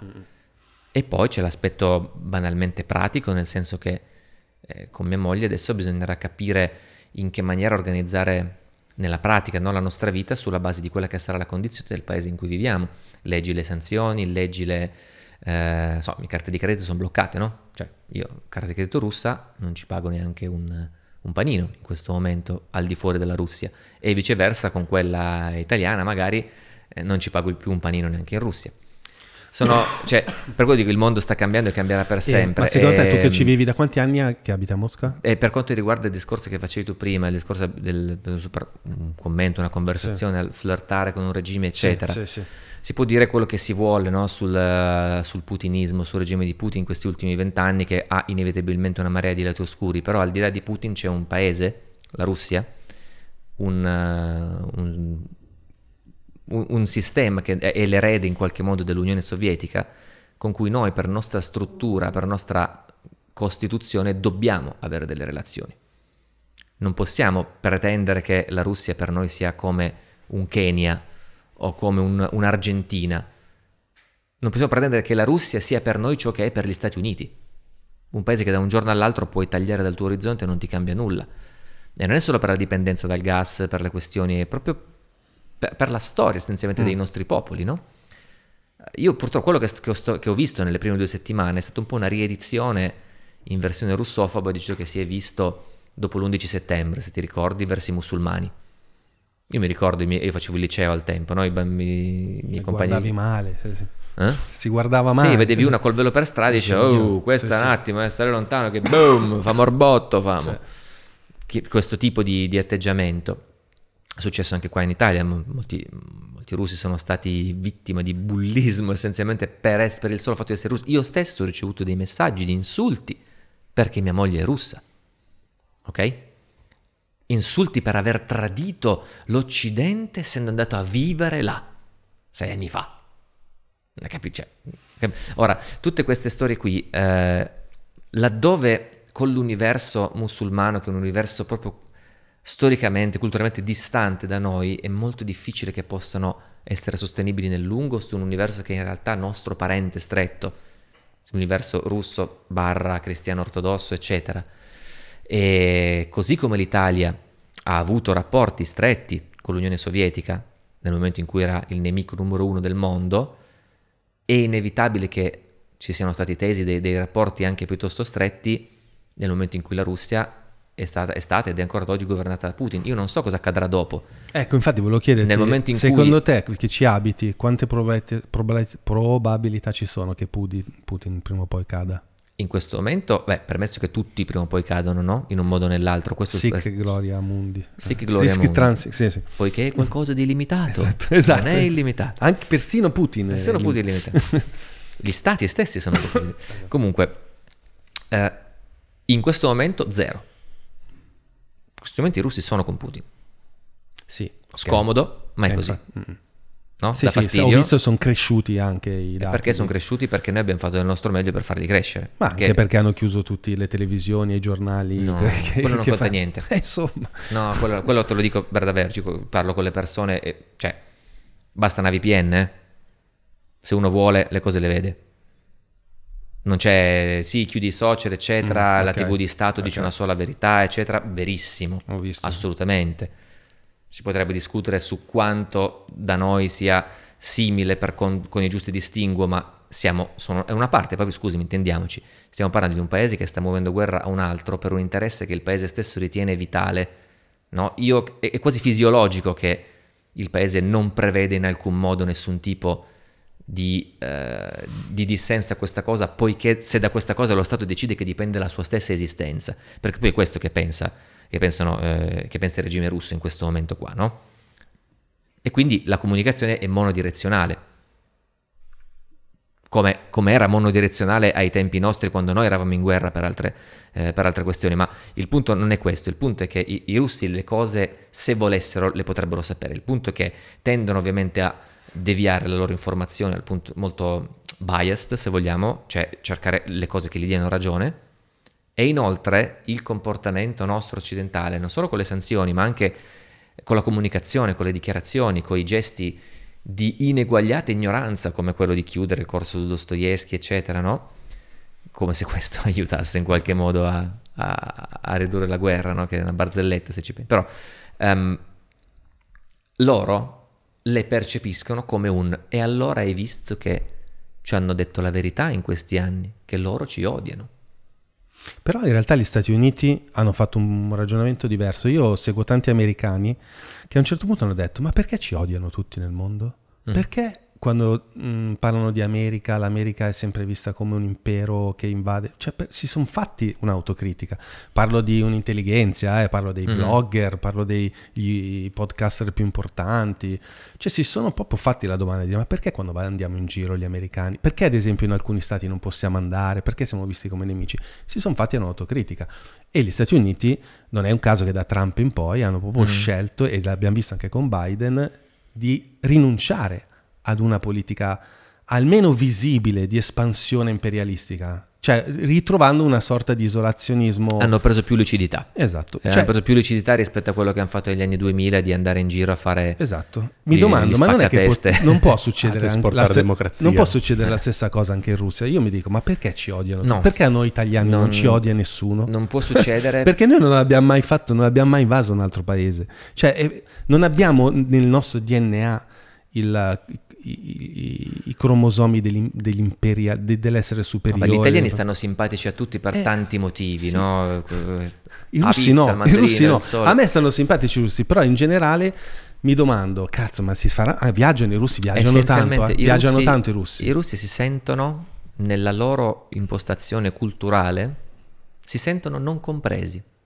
Eh, ma non è paranoia? Cioè, sono parano- in pa- c'è In con- vero, connotato di paranoia. In parte è vero. Io lo Allora, guarda, io- Io, mi ricordo quando sono andato a ritirare il mio permesso di soggiorno, sono andato a ritirare il mio permesso di soggiorno alla questura locale, diciamo, A Mosca. a Mosca, no? Questo mi guarda e fa, ah, sei italiano? Faccio, sì. "Eh, che cosa pensano di noi in Italia? Cioè, quella mi doveva dare un timbro, no? Cosa pensano di noi in Italia? E faccio, ma sa, ci sono tanti pregiudizi, c'è una parte che stravede per la Russia, ma in gran parte, insomma, sa la politica com'è, no? E questa ha fatto una faccia, tipo, eh, la gente dice sempre male di noi. Eh, vedi. No? È così. Ma e c'è questa specie di tristezza di fondo di rassegnazione. Ma tu dirai, porca miseria, fanno di tutto perché si parli male di loro, è vero o no? Mm. Il punto è che sono proprio una, una cultura, un popolo che ha un'impostazione diversa. Tu che sei, hai viaggiato ne- nell'est Europa, secondo me lo puoi confermare, nel senso che eh, vedere come eh, quando tu viaggi in quei posti lì, scopri cose che non ti aspetti. Dici, cazzo, io per, per me erano un'altra cosa i russi per me. Erano diversi, perché me li avevano dipinti in un modo che in realtà non sono, sono gentili, sono buoni, sono... Sì, son- sì, son bravi. stessa cosa no? degli ucraini. Cioè, la- il primo giorno sono rimasto colpito dalla gentilezza dei camerieri nei Mm. ristoranti. E sorrisi, una cosa la dici te eh, in, tu- in un tuo video bella che, che mi, mi- mi risuona molto. Mhm. Cioè, sembriamo noi negli anni 50. Cioè, un popolo Sì, sì, ancora sì. con Vabbè, molta, co- qual- molto le relazioni senso- tra Italia e Russia sono strettissime per tutta una serie di motivi, peraltro l'abbiamo visto di recente, no? Cioè, eh, perché Putin si è dovuto andare a commentare il, eh, il murales di Dostoevsky che hanno fatto a Napoli, non so se avete letto quella No. notizia. Ah. C'è una- a Napoli un artista ha fatto un murales, gi- gi- un giga Dostoevsky per, eh, per protestare rispetto a, insomma, anche se poi quel corso lì è stato poi ripristinato, è Ok. onor del Ah, vero, ok. però Sì, eh, la protesta era quella, nel senso che senso ha odiare una cultura quando essenzialmente se ce la dobbiamo prendere con qualcuno, ce la dobbiamo prendere con, un- con- con questa attuale Russia di oggi, non con la Russia di sempre. no? Eh, certo. E, e Putin non ha perso occasione, ha detto è molto bello vedere questa dimostrazione di apertura, eh, mi, fa- mi dà speranza che poi sua comunicazione, quello, ok, perché comunque le- la vicinanza culturale, anche emotiva che, che i russi sentono verso gli italiani è totale. Io l'ho vissuto in, tantissimo in questi anni in cui eh, sono stato su, ho viaggiato moltissimo. Quindi um, è- è- in realtà è vero. Cioè io sono la dimostrazione che questi pregiudizi esistono, perché quando ho fatto il mio primo viaggio a Torino-Pechino, ok? Per me la Russia era una cosa, cioè avevo delle idee che traspa- traspaiono, traspaiono, Traspa- Traspa- traspariscono, Riscono. traspariscono, si vedono, che si vedono, Sono passato due ore e mezza, quindi siamo stati. che si vedono eh, dai, dai commenti spontanei che faccio in quel video lì, no? Eh, per esempio, una, una cosa classica, io ero lì nel 2015, erano i 70 anni dalla fine della seconda guerra mondiale, grandi celebrazioni, a me sembravano un po' esagerate, francamente. Dico, ma, ma ragazzi, qua... Cioè, da noi, da noi queste cose non si vedrebbero mai. Poi, vabbè, noi l'abbiamo persa la guerra, loro l'hanno vinta, magari forse anche per quello, non lo so. Un po' con sufficienza eh, vedevo quelle cose, però mi- mentre c'è una, una battuta che poi i miei follower mi rinfacciano in maniera molto comica, che mentre, mentre li ascol- vedevo tutte queste cose faccio, oh comunque cioè, sono convincenti, eh, sono presi bene. Cioè, a me viene quasi voglia di essere russo dopo stasera, no? Eh. Poi finì per sposare una donna russa, eccetera. E, e poi in realtà conoscendo realmente, poi ho, ho investigato, ma perché sono così infognati con sta cosa? E ho parlato, mi hanno raccontato, eccetera. Ah, loro crescono in una visione del mondo, delle- di se stessi anche nel mondo, che il più delle volte si traduce nel senso ce l'hanno tutti con noi, noi vorremmo solo stare qui tranquilli a non far nulla. E l'invasione dell'Ucraina è figlia di questa dialettica in realtà. Perché non dimentichiamoci che il motivo essenziale è che l'Ucraina non è stata in grado di dare alla Russia delle garanzie di neutralità, di non adesione alla NATO, alleanza militare che li avrebbe portato ad avere basi militari americane sul territorio, quindi una minaccia per la Russia. Nell'ipotesi che questo accade, io nel dubbio ti spacco la testa. Questo è quello che è accaduto, ok? Non dico che sia giusto, non dico che, dico semplicemente che la ragione, l'estrema razio che ha, ha- ha portato alla nascita della crisi prima e della guerra poi è esattamente questo sentimento che tutti i russi condividono. E nel momento in cui poi prende forma, nel, momento di- nel, nel contesto di, un- di quella che oggi è una guerra ter- terribile, la più, la più tremenda dal 45 a oggi, senza ombra di dubbio, è, è una roba che poi loro dicono, eh, ok, qua ci dobbiamo unire, dobbiamo fare quello che i russi sanno fare meglio di ogni altra cosa e che, lo sanno fare, e che sanno fare anche molto bene gli ucraini, cioè fare quadrato Pazzesco. fare gruppo nel senso del tipo mm, ok c'è una minaccia c'è un qualcosa di grave prima la patria poi tutto il resto questa è una cosa tipica dei popoli slavi in realtà no? di, proprio di origine di ceppo-slavo se vogliamo che sono diversi hanno le loro identità ma quel nucleo fondamentale esiste infatti una delle cose più tragicamente affascinanti che mi, mi trovo ad osservare in questa guerra qua è che i russi si trovano a fare una guerra con gente che è della propria stessa pasta. Infatti No. non la chiamano neanche guerra, ma poi- operazione speciale. Operazione militare speciale. cioè. E, e uno dei motivi è questo. Eh. Eh sì, infatti per quello te lo dico. Uno dei motivi è questo Perché non qua. puoi dire che fai la guerra all'Ucraina, perché è come dire noi che facciamo la guerra, Guerra al al- Tirolo, che cazzo ne so, Eh, o alla sì. Sicilia. Diciamo che da- dal punto di vista dal punto di vista russo, veicolato dalla retorica di Putin di questo famoso discorso del 23 febbraio, no? quel discorso di un'ora e mezza, dove essenzialmente spara la storia dell'Ucraina vista con, con i suoi occhi, dice essenzialmente, eh, in sintesi, no, l'Ucraina non è una cosa diversa da noi, è parte di noi, tu non è che fai la guerra a te stesso. E però, No. cazzo, questa roba qui, Quindi tu- lui c'è stato in Ucraina, cioè chi c'è stato in Ucraina Non ha mica lo, senso. lo- lo sa che quelli sono È super chiaro. convinti di essere No, ucraini. Ma co- è un'altra com'è possibile che questo sia rimasto chiuso dentro sta torre d'avorio e non abbia capito che stava facendo una cazzata? Cioè, non pu- come puoi Lì, pretendere... lì entriamo nel- nei- nei- nelle domande che ancora non hanno risposta per Esatto, quella che è la mia cioè, comprensione, È capire impressionante. E Cioè- fa ancora più paura. Cioè l'idea che comunque una persona che probabile- dovrebbe essere la più informata del mondo non ci aveva capito proprio un cazzo. Eh, anche lì quello purtroppo parte dal presupposto che noi sappiamo che cosa avesse in testa. a eh. rimanere ancora così popolare dopo un mese eh, di fallimenti? Perché quando vedi che tu pensi e dici guardate che loro vogliono stare con noi, ma invece loro non vogliono stare con te. No, Gli ucraini preferiscono non- morire che essere, ru- che essere russi sotto l'influenza russa perché si sta meglio da questa parte. Perché lui- nessuno, lui- nessuno dice che si, sta- si vive molto meglio Certo. nell'Occidente che, che nella Russia di Putin. Se no gli ucraini starebbero nella, non direbbero ma certo vi stavamo aspettando da decenni. Mhm. Questo passaggio non, non In realtà proprio come- se tu, se tu osservi non, è sta- non- non sono questi i presupposti con cui è partita questa guerra, non è partito il presupposto riportiamo gli ucraini a casa nostra che non vedono l'ora di tornare a casa nostra, se non fosse per la parte del Donbass o le, po- delle popolazioni filorusse che comunque già negli ultimi otto anni avevano diritto automatico a passaporto russo. eh. Ok. Cioè, quando, io mi ricordo, mi, mi aveva impressionato quando ero andato all'ufficio immigrazione, eccetera, c'era proprio il cartello, diceva i seguenti soggetti hanno diritto a passaporto russo, quindi cittadini stranieri sposati con figli in possesso di permesso temporaneo, cittadini stranieri sposati con cittadini in, permesso- in possesso di permesso permanente, residenti nelle repubbliche di Donetsk e Lugansk. C'era già quindi la... Boh, quelle Già erano tre, tre categorie di gente che aveva diritto Mm. ad avere il passaporto russo.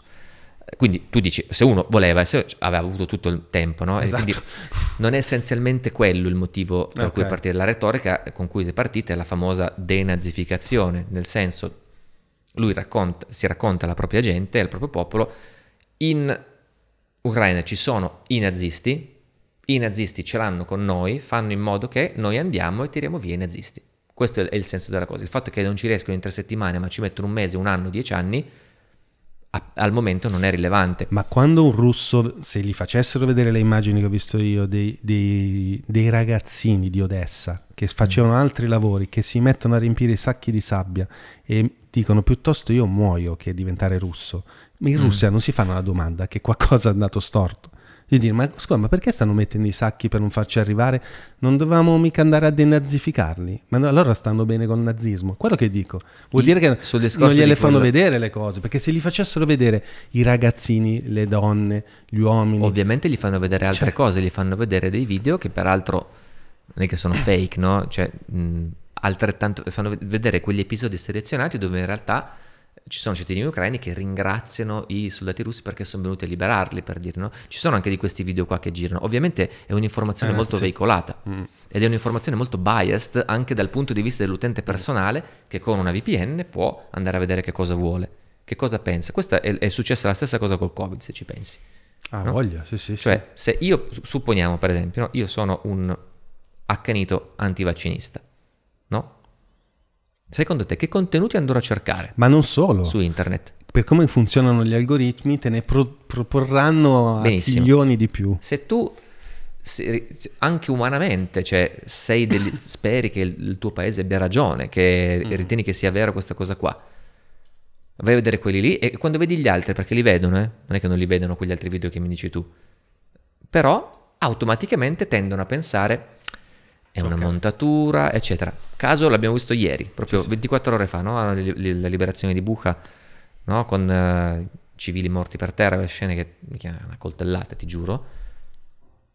Eh, però l'abbiamo visto proprio ieri, la, la manifestazione, no? Maledetti, questo è un genocidio, sono immagini fake eh, eh, costruite d'arte. Ora, tu come fai a capire chi ha ragione? Se non sei lì. Io ce l'avrei un'idea. Se il 99,9% del mondo pensa una cosa e solo tu pensi una cosa, io una domanda me la farei. Ma Eh, ma purtroppo non è il 99,9. Eh, Come Noi no, abbiamo scusa? questa percezione. Cioè il 99,9 del tuo mondo. Eh, Eh, ma il- no, di tutto il mondo, ragazzi. Eh, perché no. tranne la Cina. ah, come no, scusa. Cioè, No, di- no. non c'è un paese che. Non c'è un paese. Ci sono non- 35 paesi che alla riunione dell'ONU si sono astenuti. Sì, sì, che non, non Ah, deve... sì, vabbè, ma raga, ma c'è un, un monumento nel mondo che ha sopra la bandiera russa? Sono tutti ucraini. Da tutti, dall'Australia al Giappone. Tut- cioè, perché ci sono Nei i- paesi occidentali. Certo, eh, vale- per loro vale poco quello. Nei Eh, paesi occidentali. Perché viviamo, abbiamo una visione comune delle cose, no? E, mm, eh, io ti ripeto... Ma i paesi cioè- occidentali sono i paesi dove la gente vuole vivere comunque. Cioè, non è che gli occidentali dice, ah, gli americani, la gente vuole vivere, nessuno emigra tranne te.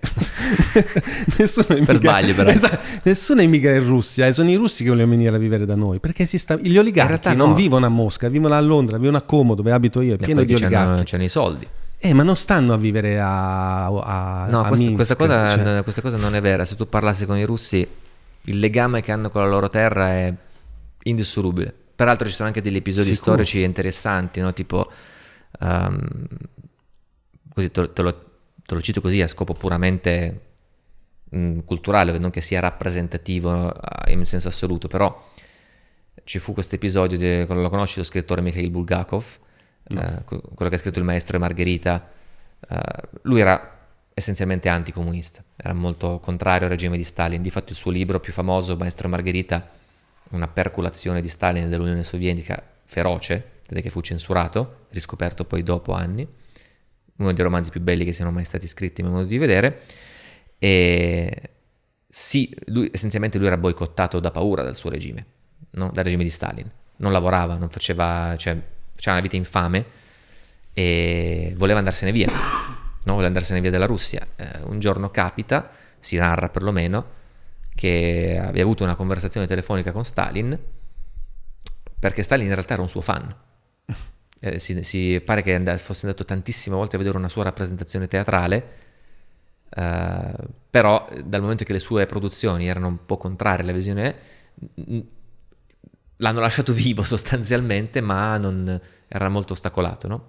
Nonostante questo, parlavano, di, di, ebbero questa conversazione dove lui, giunse, lui disse questa cosa, sono profondamente convinto che un russo non possa vivere lontano dalla Russia.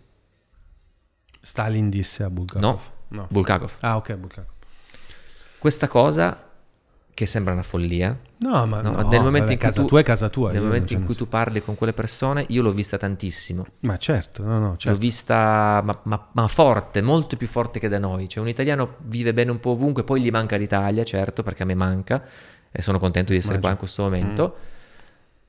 Ma in qualche modo non è la stessa cosa.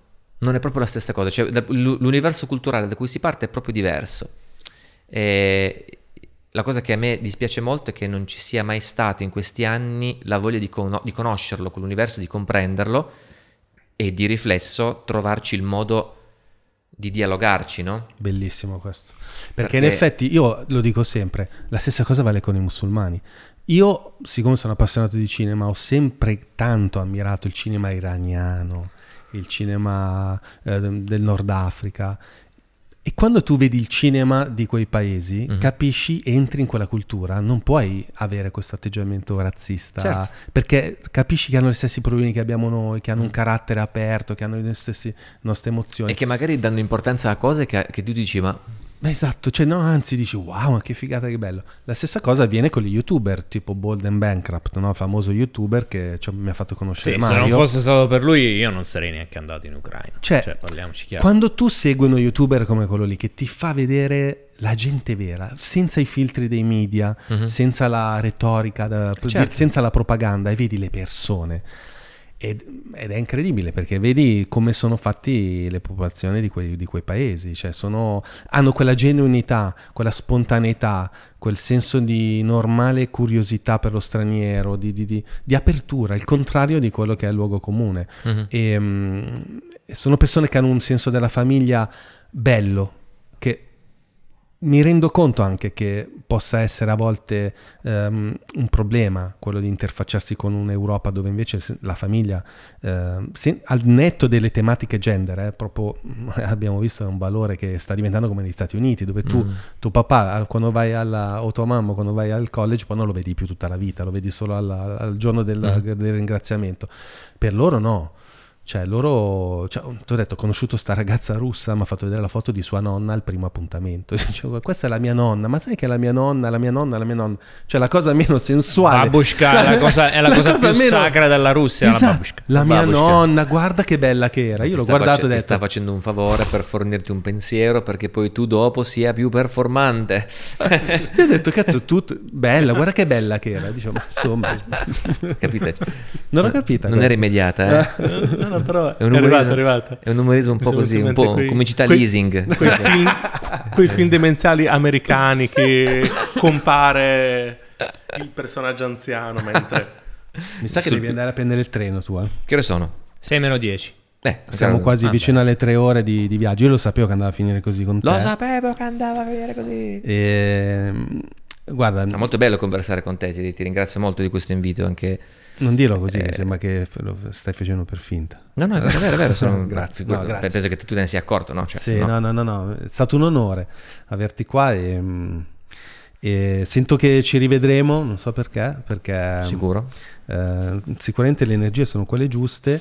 Ti faccio un, un sacco di complimenti. E, mm, cioè, per me sei proprio un motivo di, eh, di- di- di- vedere concretizzate tutte le- quelle cose che ho scritto nei libri. Sì. E che, e che- La vocazione, Sì. cioè è un testimonial perfetto per la vocazione. Esatto, cioè non nel senso, ma di vocazione, ma anche tutto, la fede, la vocazione, l'entusiasmo, la, mm, ehm, la- ecco, anche la maniera con cui che utilizzi per parlare di un fatto così divisivo come, come la guerra, Mm. è anche questo un insegnamento, perché hai sicuramente le tue idee, ma come vedi non, non- non sono appuntite, sono idee che porti, eh? doni, metti qua sul tavolo, ma non, non lotti. sai, in questo caso specifico non è che si tratta di idee, si tratta di cose che, che hai ho vissuto, visto, no? che che, che visto. sono, cioè non è che Da un osservatorio privilegiato. Mm, ovviamente, sì, poi intendiamoci, l'ho sempre detto fin dal day one, fin da tutti i video, eh, cioè non esiste alcuna giustificazione a quello che sta accadendo, è una roba terribile,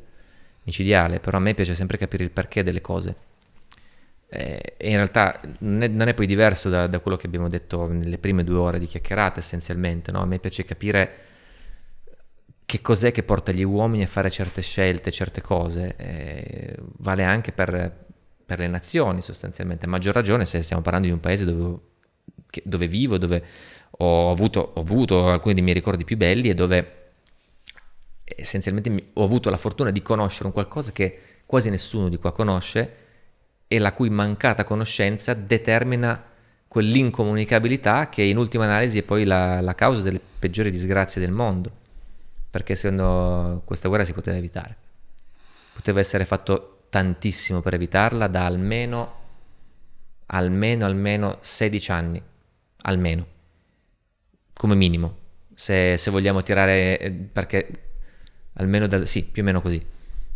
E quello che io ho visto è che in realtà da un po' tutte e due le parti è stato fatto di tutto perché partisse. Penso la stessa cosa. Per eh, quanto nessuno la volesse, alla fine... Sì, penso la eh. stessa cosa e non, non, chi mi conosce sa che non sono un complottista, anzi. Però guarda caso, eh, da quando è scoppiata questa guerra nei budget delle nazioni si parla di innalzare la spesa militare, cosa che stava andando ad affossarsi in è quello che europei. quando ti dico che è finito un secolo, è finito... Cioè, la, la notizia che alla fine chi ha la testa sul collo su questo argomento la sta dicendo ad ogni occasione sospinta, penso a analisti geopolitici, eccetera. Ragazzi, la Germania si sta riarmando. La Germania ha messo 100 miliardi sul piatto per il proprio esercito, spenderà il 2% di uno dei PIL più grandi del mondo per la cosa. Questo vuol dire che la Germania praticamente spenderà soldi per l'esercito quanto la Russia. Sarà la terza potenza mondiale, il terzo stato mondiale per spesa militare. Mm. Questa roba tra dieci anni ci troviamo a ricommentiarla perché il mondo andrà avanti e succederà qualcos'altro. Non, quando ci sarà un'altra crisi dalle nostre parti, probabil, ipotizzo, è eh, giusto per dare un, un, contesto pratico, però tra 25 anni, non so, 20 anni, 15, 30, non lo so, eh, la Germania invece di mandare i caschi all'Ucraina come fece prima eh, no? Del, a inizio febbraio, non so se vi ricordate, sì. che Zelensky dice: Oh, ma sei scemo, mi caschi, mi mandi, no? Sei... No, poi però gli hanno mandato anche i missili. E dopo anche poi, gli Stinger. Ah. Sì, sì, poi dopo quando... Quando, quando, quando, quando sei incazzato. Cambiato, sì, sì. È cambiato tutto di lì. Ma lì cioè, è lì la svolta. Però quello che voglio dire è che anziché prima della guerra manda, di mandargli i caschi, nella prossima crisi Manda... La, Ger- la, Germania può diventare la, la, testa militare d'Europa. Si, par- si sta già parlando di, di creare un esercito europeo, eccetera. E si è, è cambiato tutto. È roba, eh? non, è, non è cosa, eh, cosa insignificante. Però io guarda, Um, io, so, cioè, sono un viaggiatore. esatto, sono... viaggiatore. Il viaggio è il modo migliore per battere qualsiasi guerra. Perché sì. il viaggio fatto in nella maniera giusta, però, non che viaggi, vai, ti richiudi in un mm. villaggio, come viaggi tu. Sì, sì, cioè, no, come hai fatto i tuoi viaggi, perché incontri le persone. Per quello anche quando è venuto qua anche Balini, e gli ho detto, ma non ci sono mai nei vostri video che parlate con le altre persone, incontrate, dialogate. Poi adesso ultimamente lo sta facendo di più. Il viaggio è anche quello, è un viaggio tra esseri umani per andare a scoprire... È soprattutto quello. È, soprattutto quello. Non è quello farsi un selfie... Uh, è, cioè non può essere la collezione di selfie, cosa che non è che faceva Balini, però Balini giustamente... No, in, gen- gen- lo, sì, sì, no, in generale, cioè come spesso si viaggia, è il modo migliore per... Uh, per scongiurare le guerre, perché mm, non, non, c'è modo migliore per comprendere l'assurdità di quella cosa eh, lì. Sai, scongiurarle io temo che... Sarà dura. Eh? No, che non è viaggiando che lo si fa perché perché non tutti viaggiano molto eh. banalmente, no? Ma eh, però... sicuramente per capire perché nascono, sì. Guarda, basta che le persone che decidono le cose viaggino, o che comunque un'elite all'interno dei vari paesi... Bastasse quello magari. Oppure che trovino il proprio maestro. Mm-hmm. No, vedi, il punto... Si, si, si, torna, più che al maestro, che ovviamente sarebbe una cosa auspicabile, ma um, si torna al discorso del... Um,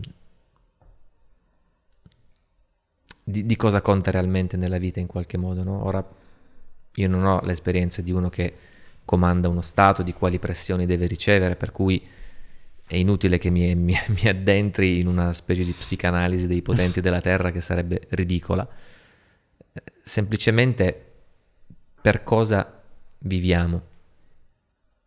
È una domanda che tutti noi dovremmo farci, no? si ritorna in un modo o nell'altro al discorso della vocazione, al discorso di su cosa vuoi investire, no? E quando una persona lo capisce per davvero cosa conta sul serio nella vita, l'ordine di priorità cambia, non ci può essere spazio per Sono la guerra, d'accordo. per la violenza. Non, anche- non c'è proprio, cioè non c'è proprio il tempo, non so come dire. no? E anche Quindi Marici che... che, che, che la diciamo, mia personale convinzione, così per darti un po' una chiosa finale, un messaggio a chi ha avuto la pazienza di ascoltare tutta questa c'è, chiacchierata, c'è, c'è, ci sarà, vediamo. è la rivoluzione di cui il mondo ha davvero bisogno è una rivoluzione spirituale individuale, che ogni singolo essere umano inizia a capire che la propria vita ha un valore in senso assoluto. E come capirlo l'abbiamo già sviscerato prima, cioè come essere pienamente te stesso, come essere come Dio ti ha fatto, come eh, trovare tutta quanta eh, la forza, l'energia per coltivare quell'unica singola energia che unisce tutti gli esseri viventi sulla faccia della terra, che è l'amore. Non l'amore, oh esco con una, sono innamorato, oh mi piace fare questa cosa, poi mi rompo. No, l'amore con la A maiuscola, quell'energia travolgente, in costante crescita, incondizionata, senza limiti, che determina tutto ciò che abbia un senso nell'esistenza umana a livello individuale e poi se siamo, cioè il mondo è fatto di individui, no? Se succedono queste cose tremende nel mondo, in grosso è più o meno lo stesso motivo per cui io, quando non ero in grado di accettare me stesso, trovavo delle relazioni non appaganti, ma se noi continuiamo ad avere tutta sta feccia dentro, tutto questo odio, rancore, che si manifesta sia nell'odio verso il Novax l'anno scorso, nell'odio verso il russo adesso, o um, qualunque altra cosa, ne- nell'odio verso il tifoso della squadra avversaria, quando guardi una partita di calcio, quella matrice lì prende forma. Quello che hai nella tua testa diventa realtà. Se tu ti se tu eh, visio- visioni, vi- visualizzi ogni giorno la, la ricchezza, la casa, eh, finirai per attirare quella cosa verso di te. Nel momento in cui la maggior parte delle persone, statisticamente, investe la propria vita in, in emozioni distruttive, quali sono l'odio, quali sono l'invidia, il rancore, ehm, la, la mancata voglia di comprendere l'altro, il- la tendenza a preferire la notizia negativa alla notizia positiva, la tendenza a preferire lamentarsi che a essere grati per ciò, per ciò che non si ha, che a essere grati per ciò che si ha, la tendenza a preferire l'odio all'amore in qualche modo, che purtroppo è la natura della nostra società odierna. Quindi se investiamo in emozioni distruttive, tu me lo insegni meglio di me, raccogli quello che investi, raccogliamo distruzione. Delle volte è distruzione sottile, rapporti, magari chiamiamola spirituale se vogliamo, oggi ci tocca di vedere quella fisica, che è la più dura da digerire. Ha una, tutto ciò che è, eh, poi uno la riduce al locale, è colpa di Putin, è colpa di Zelensky, è colpa di- della geopolitica, quello che è. Sì, ok, quella roba lì anche. Ma essenzialmente la natura profonda di ciò che accade, tutto ciò che è profondamente personale, individuale, ha in realtà un suo corrispettivo universale. E di conseguenza, forse, se vogliamo vederla così, la guerra, tutte le, le- atrocità che accadono nel mondo, anche quelle che non finiscono sui nostri telegiornali, vedasi Yemen, dove c'è una guerra parallela di cui non si parla essenzialmente, che possa essere almeno uno stimolo, una lezione forse a farci capire questa cosa. Il punto è che, come diceva lui, se non c'è nessuno che ti aiuti a vederla questa cosa e a spiegarti il nesso che c'è tra la porcheria che ci, tocca vedere fuori e quella che abbiamo dentro di noi, è difficile liberarsene. Sì, nelle- se c'è una guerra fuori è perché abbiamo una guerra dentro. Può esserci una guerra fuori se non ce l'hai dentro? esatto. No. Quindi si connettono magicamente primo tempo e secondo tempo di questa puntata del Vero. bazar. Ehm, Stefano, figata, grazie. ehm, ehm, complimenti ancora per tutto. Grazie a te. E- È una chiacchierata che è andata molto al di là delle mie aspettative, per cui ti devo, sono sinceramente grato. No, anche da parte mia. per- Ciao, Vale lo avete stesso. avuto 12 ore di attesa. Figata Stefano, eh, grazie e vabbè, Stefano Tiozzo lo trovate Eh, fatemi ringraziare i miei Patreons, eh, Vai. visto che con la donazione di ieri siamo arrivati a un 1500 euro in totale. Eh, lo dico non per vantarmi, ma perché visto che chiedo i soldi eh, e poi li devo donare, c'è anche la screen recording. Se ma di per cosa? Cioè, Per, eh, per l'Ucraina, ovviamente. Chi va sul mio Patreon e si gode le mie donne nude sa che il 100% di quello che mi dava all'Ucraina. Quindi, ieri ho fatto la terza donazione. Bravo, Complimenti. notevole. Grazie Stefano. Contento allora di aver partecipato in qualche modo anche se, se può essere di aiuto. Grazie Ste. Grazie a te. Ciao, questo è il Bazar Atomico. Ciao a tutti. Ciao ciao. Il Bazar Atomico.